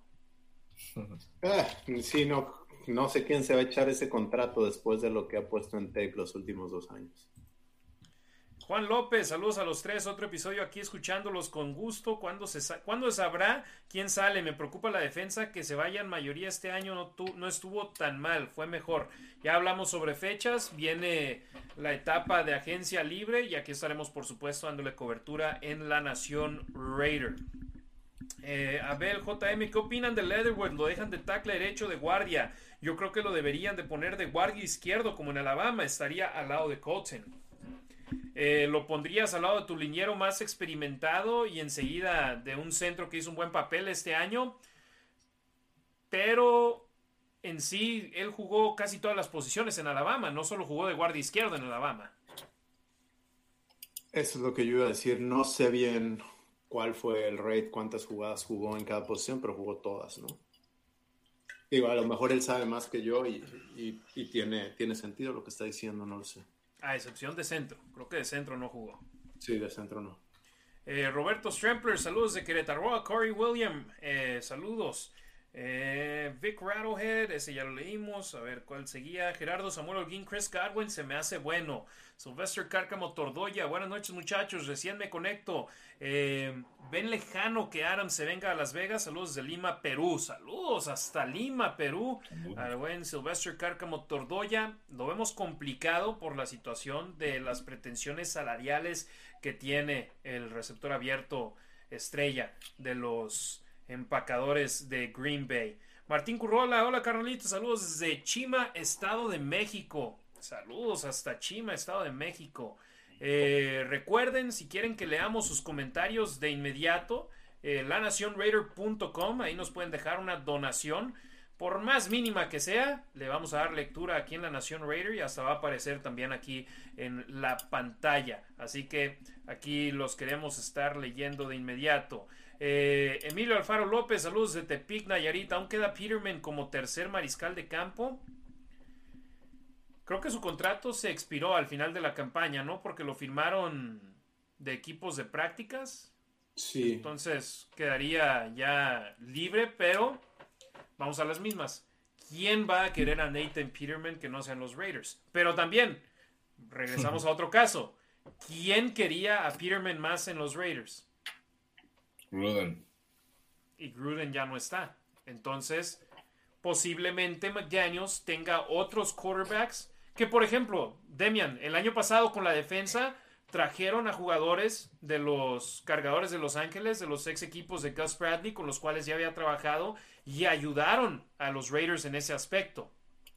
¿Quién quita y traigan a algún mariscal de campo que ha trabajado anteriormente con McDaniels para ayudar a Derek Carr a tomar el sistema más rápidamente. Sí, Brian Hoyer o ¿quién es el otro? El número 7 que estuvo con Colts también. Jacoby Brissett. Brisket. Ah, Brissett. Brisket, yo estoy pensando en comida. No, Ya, no, también, no. ya hace hambre. Eh, y Ricardo, es importante tener a alguien ahí en el cuarto de mariscales de campo que te pueda ayudar en ese aspecto de desarrollar tus habilidades más rápidamente, ¿no? Es correcto, alguien familiar con el sistema, ¿no? Lo que, lo, lo que se intentó hacer de alguna forma con, en el lado defensivo, ¿no? Con Gus Bradley y con Casey Hayward, ¿no? Que ahora, regresando un poquito al tema de los corners, por ejemplo, si, si agarrábamos el, bueno, si los Raiders agarraron el contrato de Casey Hayward, ahí está en la agencia libre también JC Jackson, ¿no? Y obviamente viene de los Patriotas, aunque el corredor defensivo no viene de los Patriotas, pero es alguien que de alguna forma conoce obviamente McDaniels, ¿no? Entonces, eh, creo que yo a lo mejor me aventaría, me gustaría más traer a ese veterano para el, el sistema defensivo, ¿no? Y dejar ir a Casey Hayward, que muy probablemente a lo mejor se vaya con Gus Bradley, ¿no? Entonces, pero bueno, a fin de cuentas creo que es, es la idea, ¿no? Tener a un veterano, ¿no? Que te pueda ayudar a implementar el sistema y a sacarle mejor jugo a, a- a todo, ¿no? A, a todos los jugadores que, que estén dentro de ese sistema. Saludos a la Chiva Reiderísima. Un besote a la Chiva que siempre nos apoyo compartiendo, apoya compartiendo nuestro contenido. En Twitter también Felipe Pérez dice que nos está viendo por medio de YouTube. Es nuestro primer programa que no estamos transmitiendo en Twitter. Esperemos poder hacerlo de nueva cuenta pronto, pero lanacionraider.com diagonal en vivo. Ahí pueden ver el programa en una página de internet o facebook.com diagonal la nación raider, youtube.com diagonal la nación raider. No necesitan estar eh, suscritos, aunque nos encanta que nos ayuden suscribiéndose a nuestro canal y nos pueden ver de esa manera. Live Fox, saludos Harry Ruiz, Demian Reyes y Ricardo Villanueva desde Monterrey. Saludos a toda la banda regia. Eh, Edsel Tiznado Romero, es verdad que con la globalización de la NFL y el aumento del tope salarial no es una locura. 40, bueno, él dice 40 mil por car, son 40 millones de dólares por car. Eh, para empezar, yo no creo que le vayan a dar 40 millones de dólares. Creo que estaría más alrededor del rango de 35 millones de dólares. Pero no es una locura en el punto de vista de muchos porque el tope sigue incrementando. Y conforme agarre su contrato este año Derek Carr, en los próximos años, o es más, este mismo año, Aaron Rodgers, si sigue jugando, va a ser el jugador mejor pagado de la liga. Más de 45 millones de dólares en un año. Y así los próximos años van a llegar contratos estratosféricos que van a, ver el- van a hacer que el de Carr se vea no diminuto, pero sí mucho más bajo.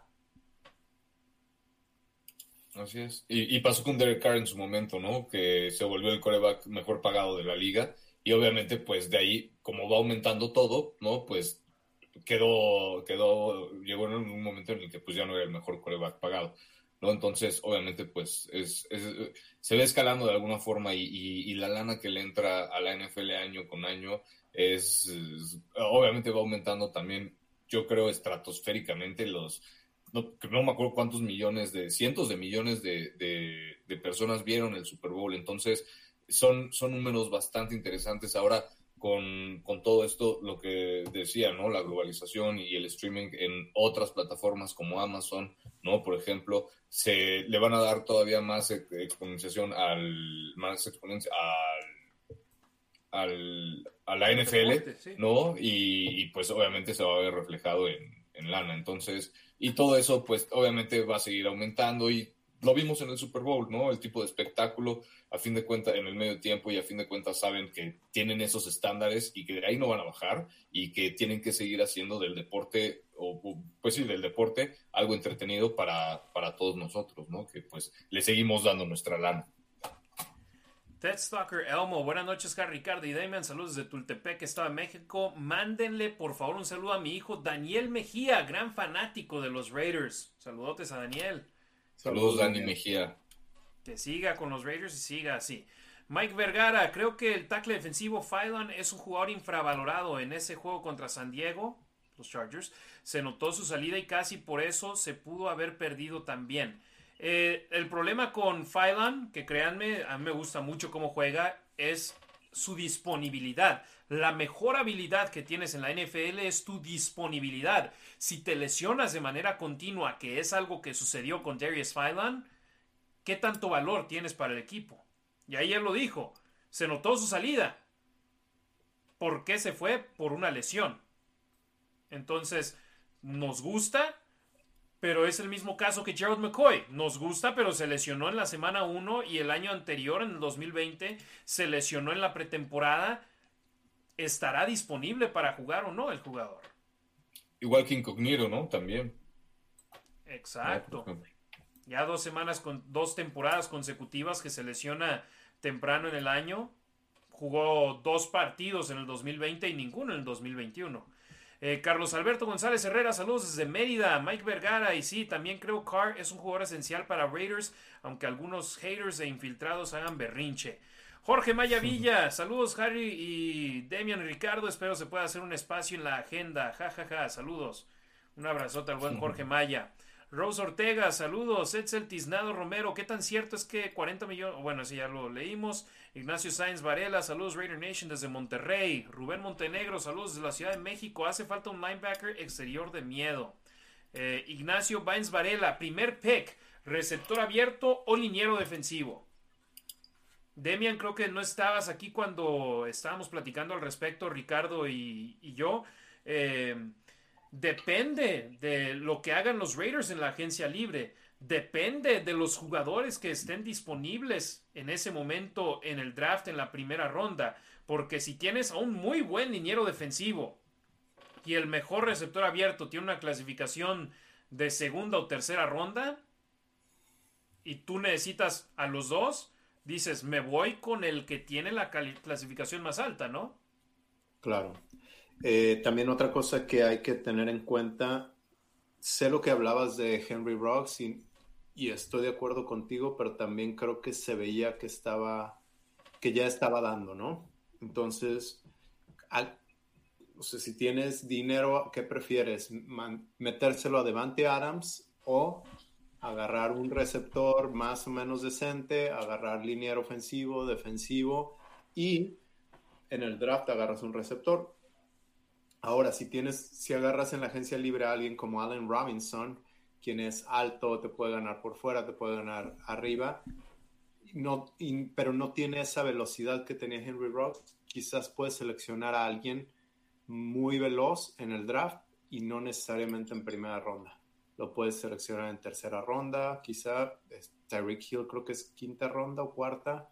Eh, puedes seleccionar a alguien. Hombre, y yo sé que, que Renfro no es el jugador más veloz del mundo, pero qué tan productivo ha sido para los Raiders y también fue selección tardía en el draft.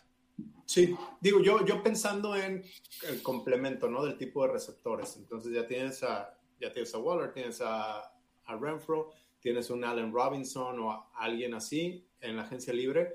Te falta un velocista, bueno, creo que lo puedes agarrar bastante bajo en el draft. Sí, eh, así es, ir armando de alguna forma el equipo con lo que ya tienes, ¿no? Creo que, creo que a fin de cuentas eso es, y obviamente aprovechar esas posiciones que ya tienes cubiertas, ¿no? Pues ver las deficiencias, eh, qué es lo que necesitas y, qué, es, qué es lo que hay disponible también en el draft, porque pues no sé, a lo mejor en este draft, por ejemplo, casi no hay corebacks, ¿no? Como, como ha habido en años anteriores, entonces no es que los Raiders para mí estén buscando coreback, obviamente era un ejemplo nada más, pero, pero creo que va más o menos también por ahí. Entonces, sí es, sí es importante y, a mí me encanta todo esto. Seguimos con Abel JM. Dice, ¿qué les parece que llegara Gronkowski? No va a suceder. Él no va a jugar con ningún otro quarterback que no sea Tom Brady, que ya está enfocado en hacer películas. Eh, Alexa Lima, ya llegué. Buenas noches amigos. ¿En qué estamos? Pues en todo, Alexa. Aquí leyendo los comentarios. Saludos y gracias por vernos. Tomás Contreras, saludos Ricardo, Harry y Demian. Me vengo conectando. Tal vez ya lo hablaron, pero hablando sobre Carr y sus rumores sobre extensión de contrato o trade. Si hacemos un intercambio, ¿qué es lo mejor que podemos recibir? ¿Russell Wilson? Si hacemos un intercambio por selecciones, ¿realmente vienen mariscales de campo en el próximo draft? Conservemos a Carr, es la mejor opción en mi opinión. ¿Qué opinan? Saludos. Yo estoy 100% de acuerdo en ese, en, esa, en ese caso. Yo quiero que siga Derek Carr con los Raiders. Ya también. Sí. Y es lo que Demian ha dicho desde el día uno. Ok, dame la solución. ¿Quién entra en su lugar? ¿Es mejor? Y si así es el caso, entonces sí, pero si no, si no tienes garantizado mejorar en lo que tienes con Carr, ¿cómo va a ser algo en ese, en ese caso? Si tuvieras a un Trevor Lawrence en el draft y tuvieras la selección número uno, va. Esto sin saber lo que sucedió en su primer año, ¿verdad? Pero también Jacksonville era... era sí, de todos modos, yo creo que si pones en igualdad de circunstancias, igualdad de rosters, un head coach a quién preferiría, a Lawrence o a Carr, quizás a Lawrence. Claro. Creo que es mejor coreback Carr ahorita, más probado, sí, pero potencial, ¿con quién te puedes quedar 10, 15 años y en teoría o quizás soñar con ganar dos, tres Super Bowls contra Trevor Lawrence? Yo creo ese es el escenario más claro del mundo. Puedes tener a, un quarterback espectacular que perdió que dos, un juego en el colegial o dos juegos en el colegial y en la prepa no había perdido y llega a la NFL con todas las campanas al vuelo y le va mal. ¿Por qué? Porque es un, juego de conjunto, Ricardo. No nada más por tener a un quarterback espectacular, tienes garantizado que vas a ganar el Super Bowl o llegar a los playoffs. Así es, y luego también llegas a un equipo que está en reconstrucción, ¿no? Con un head coach nuevo. Son varios factores, obviamente, que se le juntaron al chavo para no ser de alguna forma lo, que se esperaba a lo mejor en este año, ¿no? Lo que todos esperaban. Entonces, sí, son muchos factores que hay que considerar y definitivamente, ¿no? Y obviamente la, la diferencia en la agencia libre, cuando agarras, cuando pones a un coreback con un equipo ya armado, ¿no? Pues ahí está un, bueno, obviamente el mejor ejemplo es Tom Brady, pero por ejemplo otros equipos competitivos, ¿no? Con corebacks que no son élite o que, que, no fueron picks de primera ronda que de alguna forma pues ya tenían el, equipo armado y se ha visto como el, el, el, trabajo en equipo y el éxito que, que se da gracias a que tienes un buen coreback, un coreback que te cumple, pero con un equipo armado, ¿no? Entonces, eh, sí, definitivamente no porque seas el pick de primera ronda, quiere decir que pues vas a ser el siguiente Patrick Mahomes, ¿no? Por ejemplo, a lo mejor luego, Jair Monroe, buenas noches hermanos, presentes como siempre, un saludote al buen Jair que siempre nos apoya. Emilio Alfaro, ¿cuándo fue la última vez que Raiders bloqueó una patada de despeje o devolvió una patada de salida o despeje para touchdown? Yo sé que no preguntó esto, pero la última vez que los Raiders bloquearon una patada.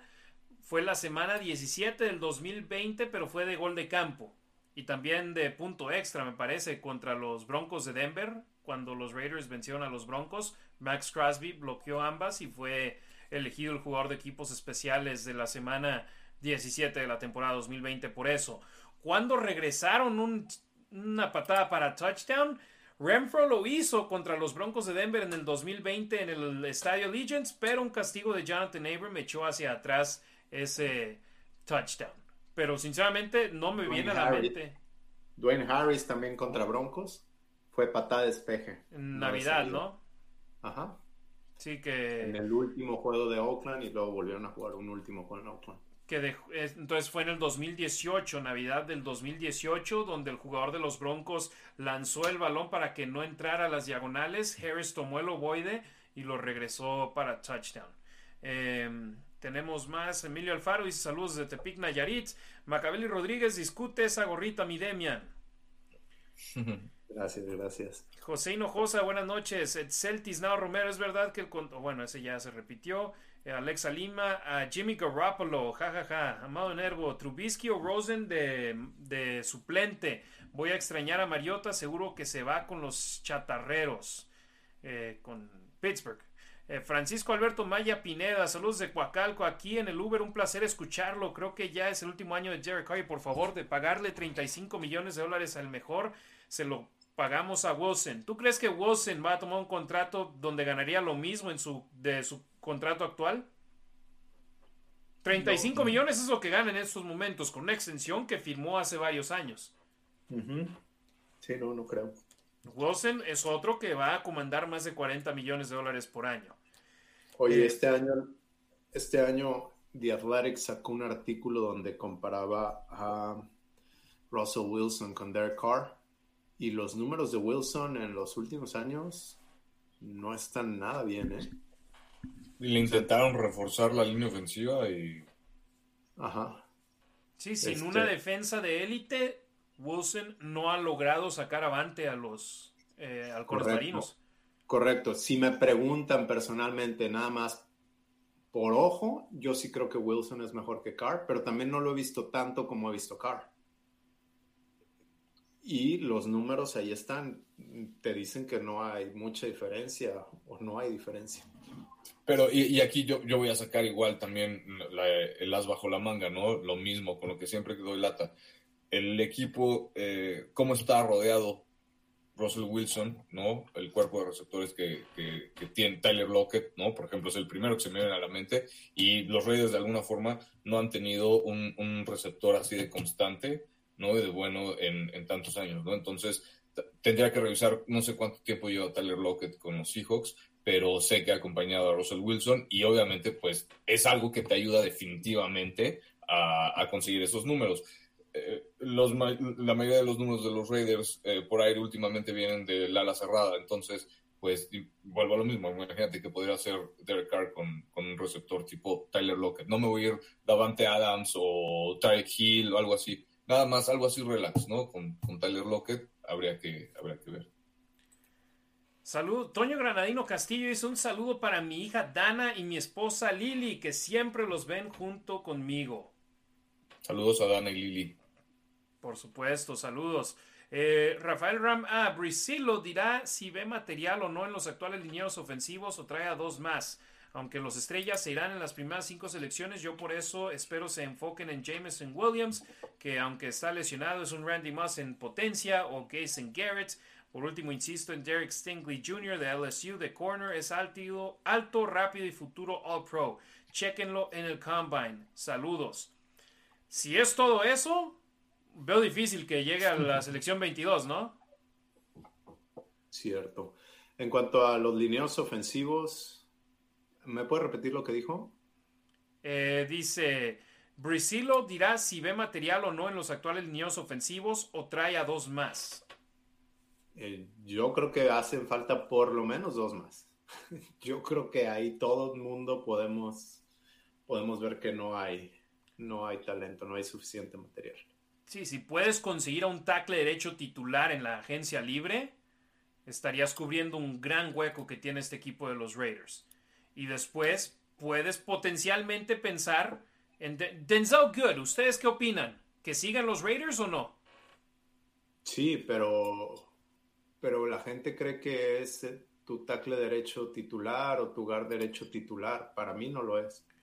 Mira, yo no tendría bronca con que lo utilizaran de guardia izquierdo o de, o de guardia derecho. Cuando tuvo la titularidad con los Raiders en el 2020 por las lesiones que tuvieron los Raiders en la línea ofensiva, no se vio mal. Entonces, si le das un campo de entrenamiento completo con la confianza de que es el titular, como sucedió el año pasado, donde lamentablemente se lesionó en la semana 1, yo creo que te puede rendir. Pero hay mucha gente que está diciendo, no, se lesionó el año pasado, que se vaya. Entonces, ahí ¿Saben quién quien. está de, de tackle derecho en la agencia libre? Trent Brown. ¿Se lo traería? No, no. No. No, pero está. eh, Es más, te apostaría que Denzel Good ha jugado más partidos los últimos dos años que Trent Brown. Y Good se perdió todos menos uno este año pasado. Ok, Trent Brown terminó jugando algunos esta temporada. No, pero estaba escuchando a Monson, no me acuerdo su primer nombre, PFF Monson, eh, lo pueden ver en, en Twitter, tiene buena información. Un día me cayó gordo porque dijo que Derek Carr eh, parecía a un personaje de una película que como que perdido en Estados Unidos, que así se veía, pero escribió un artículo del por qué Raiders tienen que pagarle a Carr y creo que tiene buenos puntos, pero también estuvo en con Vinny Bonsignor y está hablando de la lista de PFF de los 200 de los 200 mejores jugadores en la agencia libre y dijo que hay mucha calidad en, en línea ofensiva, no, no los tops, que Raiders no tiene que de- desembolsar mucho dinero. puede traer a dos, tres jugadores que no van a ser el mejor, pero van a ser cumplidores y te van a formar un buen grupo sólido en la línea ofensiva. Gerardo. Pues, ojalá. Sí, exacto. Línea, línea ofensiva es una de las prioridades entre la agencia libre y el draft. Gerardo Samuel Holguín, chicos, una pregunta. Yo sé de verdad que no es tema relacionado con Raiders, mucho menos con la NFL, pero creen que como lo eh, que creen que lo perdón, creen que como les lo está diciendo de que la liga está siendo globalizada, el tema bélico en Europa que tanto afecta o hablando del tema con Harry y Demian que viven en Estados Unidos en relación con la situación allá puede afectar a la liga? Discúlpenme si hago esta pregunta, pero me dio curiosidad. Yo digo, a excepción de que se genere la tercera guerra mundial, que tengo la esperanza que no suceda, no creo que lo que está pasando entre Rusia y Ucrania le vaya a afectar a, la NFL. No a la liga, el factor económico afecta a todos, ¿no? Claro. En México, aquí en Estados Unidos, la bolsa, las criptomonedas, pero al NFL yo creo que directamente no y siempre va a haber alguien que compre los boletos, que compre su mercancía, que esté en Las Vegas para el draft. La gente no va a dejar de... Parte del dinero que gastan ya lo tienen reservado para eso. Y sí, Adelante. No, no, dale, Ricardo. y, y, que afortunadamente, ¿no? Entre comillas, para la NFL, pues ahorita no está en temporada, ¿no? Entonces, obviamente, pues eso, eso influye bastante. Y a pesar de que de lo que está pasando esta total desafortunada situación que está pasando en Europa, pues en Estados Unidos sigue el básquet colegial, sigue, no sé qué tengan, eh, bueno, el base ahorita está como que veremos, ¿no? Pero está la NBA, sigue habiendo eventos, el hockey obviamente viene el draft, está la lucha libre, entonces creo que afortunadamente para la NFL sí ayuda obviamente que no estén en temporada. Y aún así, pues no para, ¿no? Eh, the show must go on, dice por ahí. Sí, tienen sus eventos en las próximas semanas, el Combine la próxima semana, la agencia libre próximamente, el draft, entonces eh, no creo que afecte, insisto, a excepción de que se genere una tercera guerra mundial que tengo la esperanza que no suceda, no creo que afectará a la liga. Jesús Gutiérrez Pérez, los que no quieren a Carr, que nos den una buena opción, que sea realista para una mejora. Yo creo la continuidad de Carr por un par de años más sigue siendo la mejor opción. Edsel Tiznado Romero, hace dos años dije entre mí, eh, entre mí, Renfro puede ser como el Edelman de Carr. Ahora más que nunca puede ser así con McDaniels. Eh, Rafael Ramá, ¿qué tal Fitzpatrick para suplente de Carr? Mm, no creo, ¿eh? Pues para suplente cualquiera, ¿no? Fitzmagic, pero pues... ¿Quiere jugar? No, yo más bien, más bien creo que Raiders ya tiene que desarrollar otro coreback. Sí, ya tiene que empezar a pensar en el futuro. Eh, Carlos Alberto González Herrera pregunta para los tres, quiero iniciar la Raider Nation aquí en Mérida, son muchísimos fans de los Raiders, ¿existe algún proceso? ¿Está respaldado por los Raiders o solo es convocar y juntarnos en algún lugar para ver los juegos?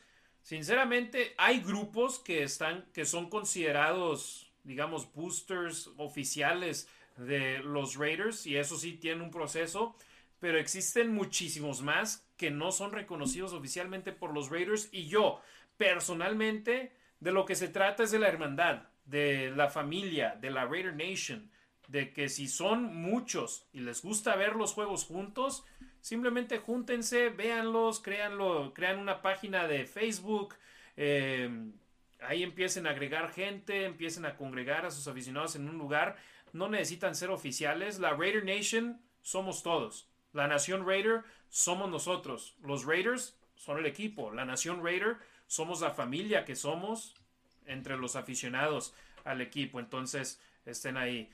Gracias a Edsel Tiznado Romero, ahí nos acaba de aparecer que se acaba de suscribir a nuestro canal. Muchísimas, muchísimas gracias. Eh, pero no, no hay un proceso oficial, a excepción de que quieras buscar ser reconocido oficialmente por el equipo, que sinceramente no creo que haga mucha diferencia. Yo si mis amigos se juntan a ver el partido en un bar y son grupo oficial o no oficial, de todos modos voy a ir a juntarme y verlo con ellos. Eh, Iván Ferrera, buenas noches Ricardo, Harry Demian aquí presente como en cada transmisión. Carr seguirá siendo negro y plata con una mejoría en la línea ofensiva. Vamos a ver una mejor versión de él. Eh, Adger Mondragón, ¿harían un trade por DK Metcalf? Me Pues gusta. depende, pero- a lo mejor qué tipo de trade, ¿no? Sí, no sé cuál sea su valor. A mí me gusta DK Metcalf, pero creo que. No sé. No, ¿para qué hablo de más? No sé. Costaría mucho. ¿No? No sé, y no sé si tanto, porque con tantos receptores en la agencia libre. Eh, es el mercado, exacto. Y en el draft, y, y con, la, con el historial en los últimos dos o tres años, cómo han salido buenos receptores en el draft, cuando antes no. Cuando antes seleccionabas receptores en primera ronda y no te daban. No, y también hay que ver cuántos receptores de ese tipo tenían los Patriotas. Tenemos que regresar a ese caso porque es lo que conocemos de Josh McDaniels. Pero por hasta el propio, ¿cómo se llama? Harry Neal. Kel Harry, ¿no? O algo así, el receptor que agarraron en el draft, que era más o menos un prospecto similar a DK Metcalf, me Y parece. que se estaba quejando, que quería intercambio, que quería un lugar con mejor contrato. Y no hizo nada. Exacto. Eh, en Kill Harry, exacto. En Kill Harry. Eh, ah, Y no, y perdón, y no vi, que- obviamente, ¿no? Ya voy a sacar aquí, obviamente no acribillaron a los Patriotas cuando agarraron a, a ese receptor y pues no les dio nada, ¿no? Como a los Raiders que siempre los acribillan por todo. Ya, todo. Porque estaban ganando, hijo, también. sí, también. Román Elizondo, saludos desde Monterrey. Pregunta: ¿Creen que Josh McDaniels traiga de vuelta a la tortuga ninja a Trent Brown?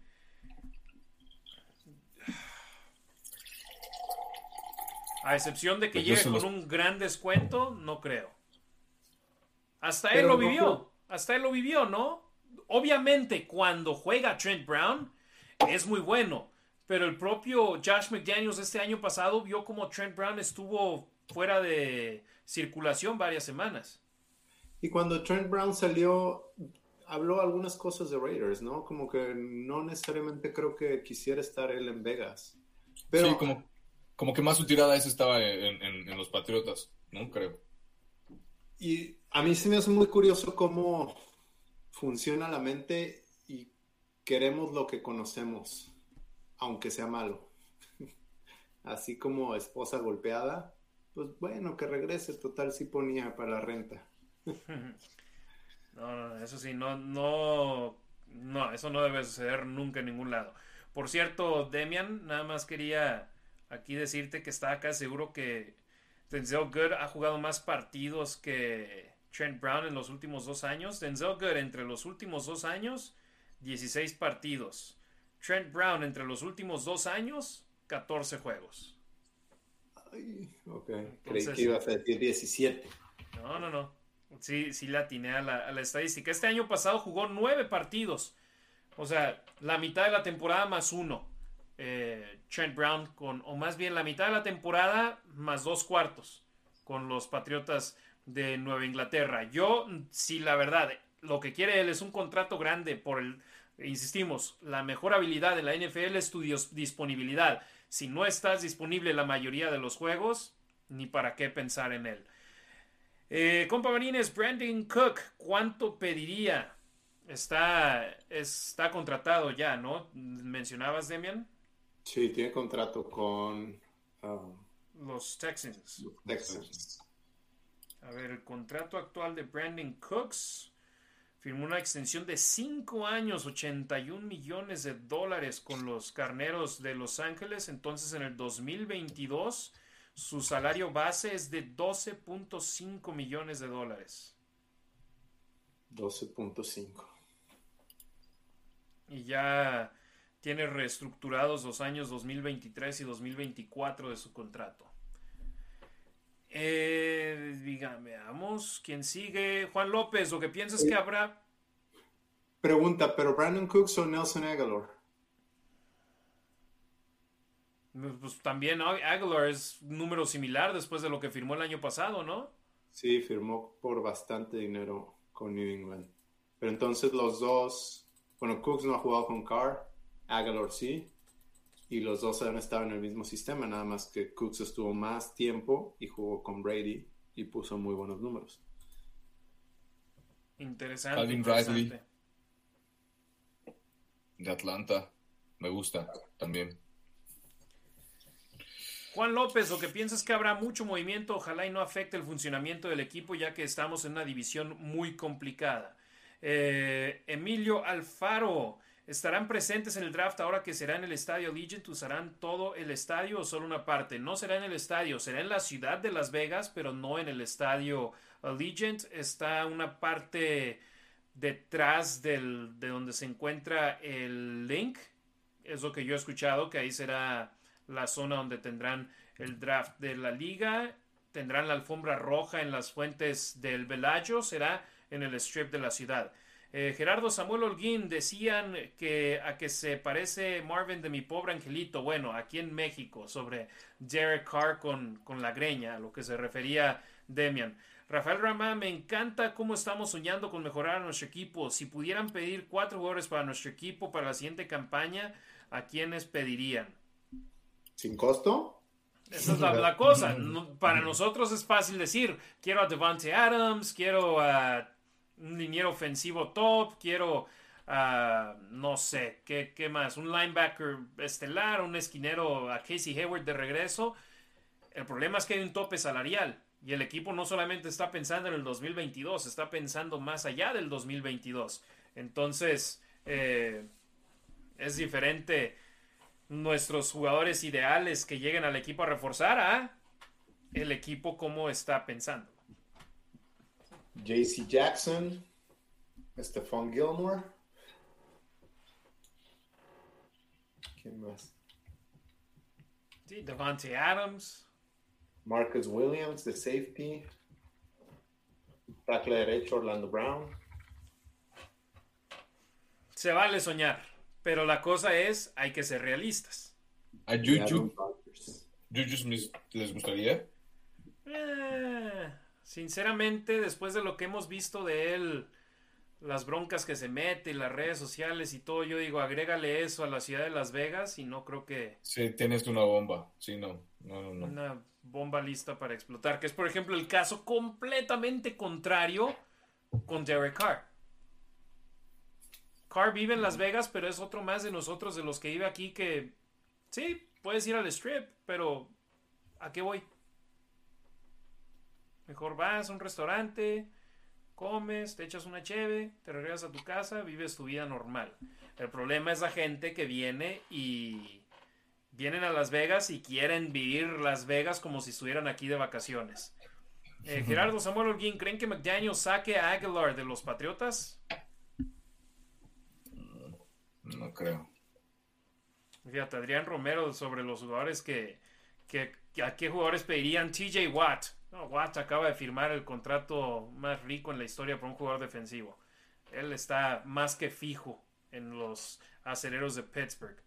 Etzel Tiznado Romero, si el draft fuera el día de hoy, ¿cuál sería el mock draft de ustedes para Raiders?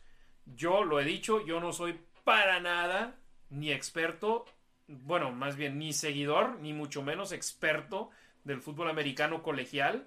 Entonces no te voy a decir este jugador necesitan traerlo porque es, va a ser una figura en la NFL. Te puedo decir mi lista de prioridades en estos momentos, linieros ofensivos, esquineros y linebacker, o bueno, linieros defensivos. Ya, ya mencionamos las cinco posiciones de necesidad y también mencionamos, Demian, la necesidad en estos momentos puede ser diferente en un par de meses cuando sea el draft. ¿Por qué? Porque la agencia libre ya habría sucedido. De acuerdo. Sí, lo mismo yo eh, lo digo, tengo, gracias a Dios, tengo mi trabajo, tengo mi familia, mis hijos, el poco tiempo que tengo lo dedico a Raiders. Me gusta mucho el fútbol colegial, de hecho, quizás me gusta más que la NFL. El producto en el campo es mejor el de la NFL, pero todo lo que conlleva en el fútbol colegial me gusta quizás me gusta más, pero veo un juego aquí, acá, un, cuarto aquí, otro acá. No te mentiría si te digo tal es el mejor jugador, el mejor prospecto, porque no es lo mismo ser buen jugador de colegial que del NFL. Ahí tienes uno de los mejores en la historia, es Tim Tebow, y no era buen coreback para el NFL. Sí, hasta el propio, ¿cómo se pide? Chebedo o algo así similar, el ala defensiva de Oregon Que entró al año 2021 con todo mundo diciendo esa selección número uno del próximo año. Si fuera junior, este año habría sido elegido top 5. Va a ser él, es, es él. Termina la temporada 2021 y ahora los mock drafts que más alto lo tienen, lo tienen número 5. Entonces, o sea, todo cambia de una temporada a otra. Si fuera Todd McShay o fuese Mel Kiper Jr., que a lo que se dedican es a ver el fútbol americano colegial y dar sus opiniones para, la, para el draft, te podría decir nombres. Yo te digo, no sigo el colegial, no soy experto en el colegial, entonces te puedo decir qué posiciones son las de necesidad de los Raiders, más no quiénes son los jugadores que van a utilizar del colegial para cubrir esos huecos. Ricardo, perdón, te interrumpí. No, nada, que justo eso, ¿no? O sea, hay, que meterse más, muchísimo más para hacer este tipo de mock drafts. Sí tienes que saber muchísimo más, eh, tienes que tener todo el panorama, ¿no? Porque, pues, obviamente, para hacer, para llegar a la posición de los Raiders en el momento de que les toque eh, la selección, pues ya tienes que ver qué es lo que te dejaron o qué escogieron los otros equipos antes a ti para ver qué es lo que está disponible para ti y ver qué es lo que te puede funcionar. Entonces, si es mucha chamba, um, desafortunadamente, pues no nos pagan por eso, ¿no? Entonces, eh, pues no, igual no, yo no, no, no podría decir porque, pues, digo, habría que ver, hacer si bien el análisis de qué es lo que toman los otros equipos y, o sea, es una chambota, ¿no? Sí lo haría, pero si me pagaran, la verdad es que no nos pagan, entonces, pues tenemos otras cosas para, para dedicar el tiempo eso. Si les gustara apoyarnos, es fácil hacerlo. LaNacionRaider.com, ahí pueden ir y aportar una donación. Leeremos sus comentarios, serán los primeros que leemos y cuando llegue su donación, de inmediato los leeremos aquí en los programas semanales que hacemos en La Nación Raider, Facebook, Twitter, eh, ya no, eh, Facebook, YouTube y Twitch. Facebook, YouTube y Twitch de La Nación Raider. En todos lados nos encontramos así facebook.com diagonal la nación raider, youtube.com diagonal la nación raider, twitch.tv diagonal la nación raider y por supuesto también nos pueden seguir en Instagram y en Twitter. Gracias a Octavio López, el papá de... Sí, ¿verdad? De Fabio. Saludos a él que nos aportó 5 dolarucos para el programa de hoy. Gracias a todos ustedes que nos están viendo en vivo. Gracias a los que nos están sintonizando de manera diferida en las páginas de Facebook, de YouTube y de Twitch de La Nación Radio. Y también gracias a los que nos escuchan por medio de la versión audio de este programa en Spotify, en Apple Podcasts. Les reiteramos, tenemos dos maneras en las cuales nos pueden apoyar ahora de manera económica para ayudarnos a saber que les gusta nuestro programa y de esta manera llevarles todavía más contenido. Lanacionraider.com, ahí pueden dejarnos donaciones y Demian, algo que mencionaba importante, aunque no estemos al aire, pueden dejar una donación y leeremos sus comentarios en cuanto arranquemos el programa. Entonces ahora no tienen que esperar a que entremos al aire para dejarnos un comentario si se les viene a la mente algo a la una de la mañana y dicen quiero que Demian, Ricardo y Harry me contesten esta pregunta, nos dejan una donación en lanacionraider.com y en nuestro siguiente programa estaremos dándole lectura a su comentario. Y también lanacionraider.com diagonal tienda. Ahí pueden también adquirir sus productos de La Nación Raider. Últimos comentarios de hoy. Rafael Ram dice: ¿Qué pasó, muchachos? Vamos a donar más para que tengan más tiempo y puedan ver el colegial. Iba a poner, jaja. Pero es en serio, los apoyaré. Muchas gracias, Rafael. Enrique Magaña gracias, Calvo. Rafa. Saludos, hermanos. Carnicero les manda unos machetazos. Saludos. Y Raúl García dice: Saludos desde Tlanepantla. Afortunadamente, hoy pudimos terminar por debajo de las dos horas. No nos fuimos más largo que de costumbre. Así que un programa. Oh, por supuesto, estamos en temporada baja, pero estamos aquí para llevarles su contenido. Créannos, vemos el número de nuestros seguidores que nos están viendo en nuestras páginas de Facebook, de YouTube y siguen incrementando. Muchísimas, muchísimas gracias. Suscríbanse a la página de YouTube, youtube.com diagonal La Nación Raider. Octavio López, hey, la sudadera está fregona. Mi Fabio ya pidió la suya. No veo la talla XL. Eh, ahorita checo, porque yo también yo me quiero comprar una XL. Enrique Magaña Calvo, griten Raiders. Claro. Omar González, eh, hola, saludos. ¿Qué piensan del quarterback Matt Corral? Si llegará a la 22 sería una buena opción. No creo que llegue. Y la verdad, no creo que los quarterbacks de este año vayan a marcar diferencia en, la próxima, en los próximos 5 o 10 años. ¿Ustedes creen que sí? No sé. Me gusta, me gusta mucho Corral, pero lo que decía hace rato en colegial. Y se lesionó, ¿no? ¿Qué fue? ¿El en el partido, en el, partido de Tazón. Ajá. Sí. Anabel Lara, saludos mis hermanos desde Raider Nation, Chihuahua y los meros meros. Gracias Anabel, contigo cerramos los comentarios el día de hoy. Gracias a todos ustedes que nos sintonizaron en vivo. Demian Reyes, adelante hermano. Yo tengo una, una nota que compartirles. Greg Rosenthal, quien escribe artículos de opinión para NFL.com, sacó su ranking de quarterbacks y el año pasado tenía él a Russell Wilson en el número 6 y a Carr lo tenía en el número 12 el año pasado. Este año lo tiene en el número 10 a Carr y a Russell Wilson en el número 11. Es una opinión de una persona que se dedica a eso nada más, pero pues sí te, sí te da algo de perspectiva, ¿no? Y, con, y yo hace rato les estaba diciendo de unos datos que sacó el Athletic, eh, los números de Russell Wilson y la triste realidad, no solamente en el fútbol americano, sino en la vida, en cualquier trabajo, es qué has hecho para mí últimamente. Y Russell Wilson últimamente para los halcones marinos de Seattle, es más, hasta el año 2020 perdieron en la ronda, eh, en la primera ronda contra los Rams en casa, ¿no? Sí, no, acuerdo. avanzaron a la postemporada, no ganaron en la postemporada. El siguiente año ni siquiera avanzaron a la postemporada. Y lo peor del caso es que le ayudaste a los Jets de Nueva York a tener otra selección top 10 al tener una mala temporada. Porque ese pick lo enviaron a, oh, perdón, sí, a los Jets. Por llamada Adams. Sí, ¿verdad? Sí, fue a los Jets. lo enviaron a Nueva York en intercambio de Jamal Adams. Entonces, les fue mal esta temporada y ni siquiera van a tener frutos de una mala campaña con una selección top de, del draft. Entonces, Sí, Wilson, le reconocemos, campeón del Super Bowl, llevó a otro Super Bowl a los Patriotas y de no haber pasado el balón en la zona de anotación y correrlo y anotar con Marshawn Lynch, tal vez tendría dos anillos de Super Bowl, pero ese no es el caso. Sí, ha llegado más lejos que Carr, pero últimamente no te voy a decir que Carr es top 3 o top 5, tal vez ni hasta top 10, pero ha sido mejor que, Russell Wilson en, en la liga la diferencia entre un quarterback con defensa y uno sin, defensa, Russell Wilson. Correcto.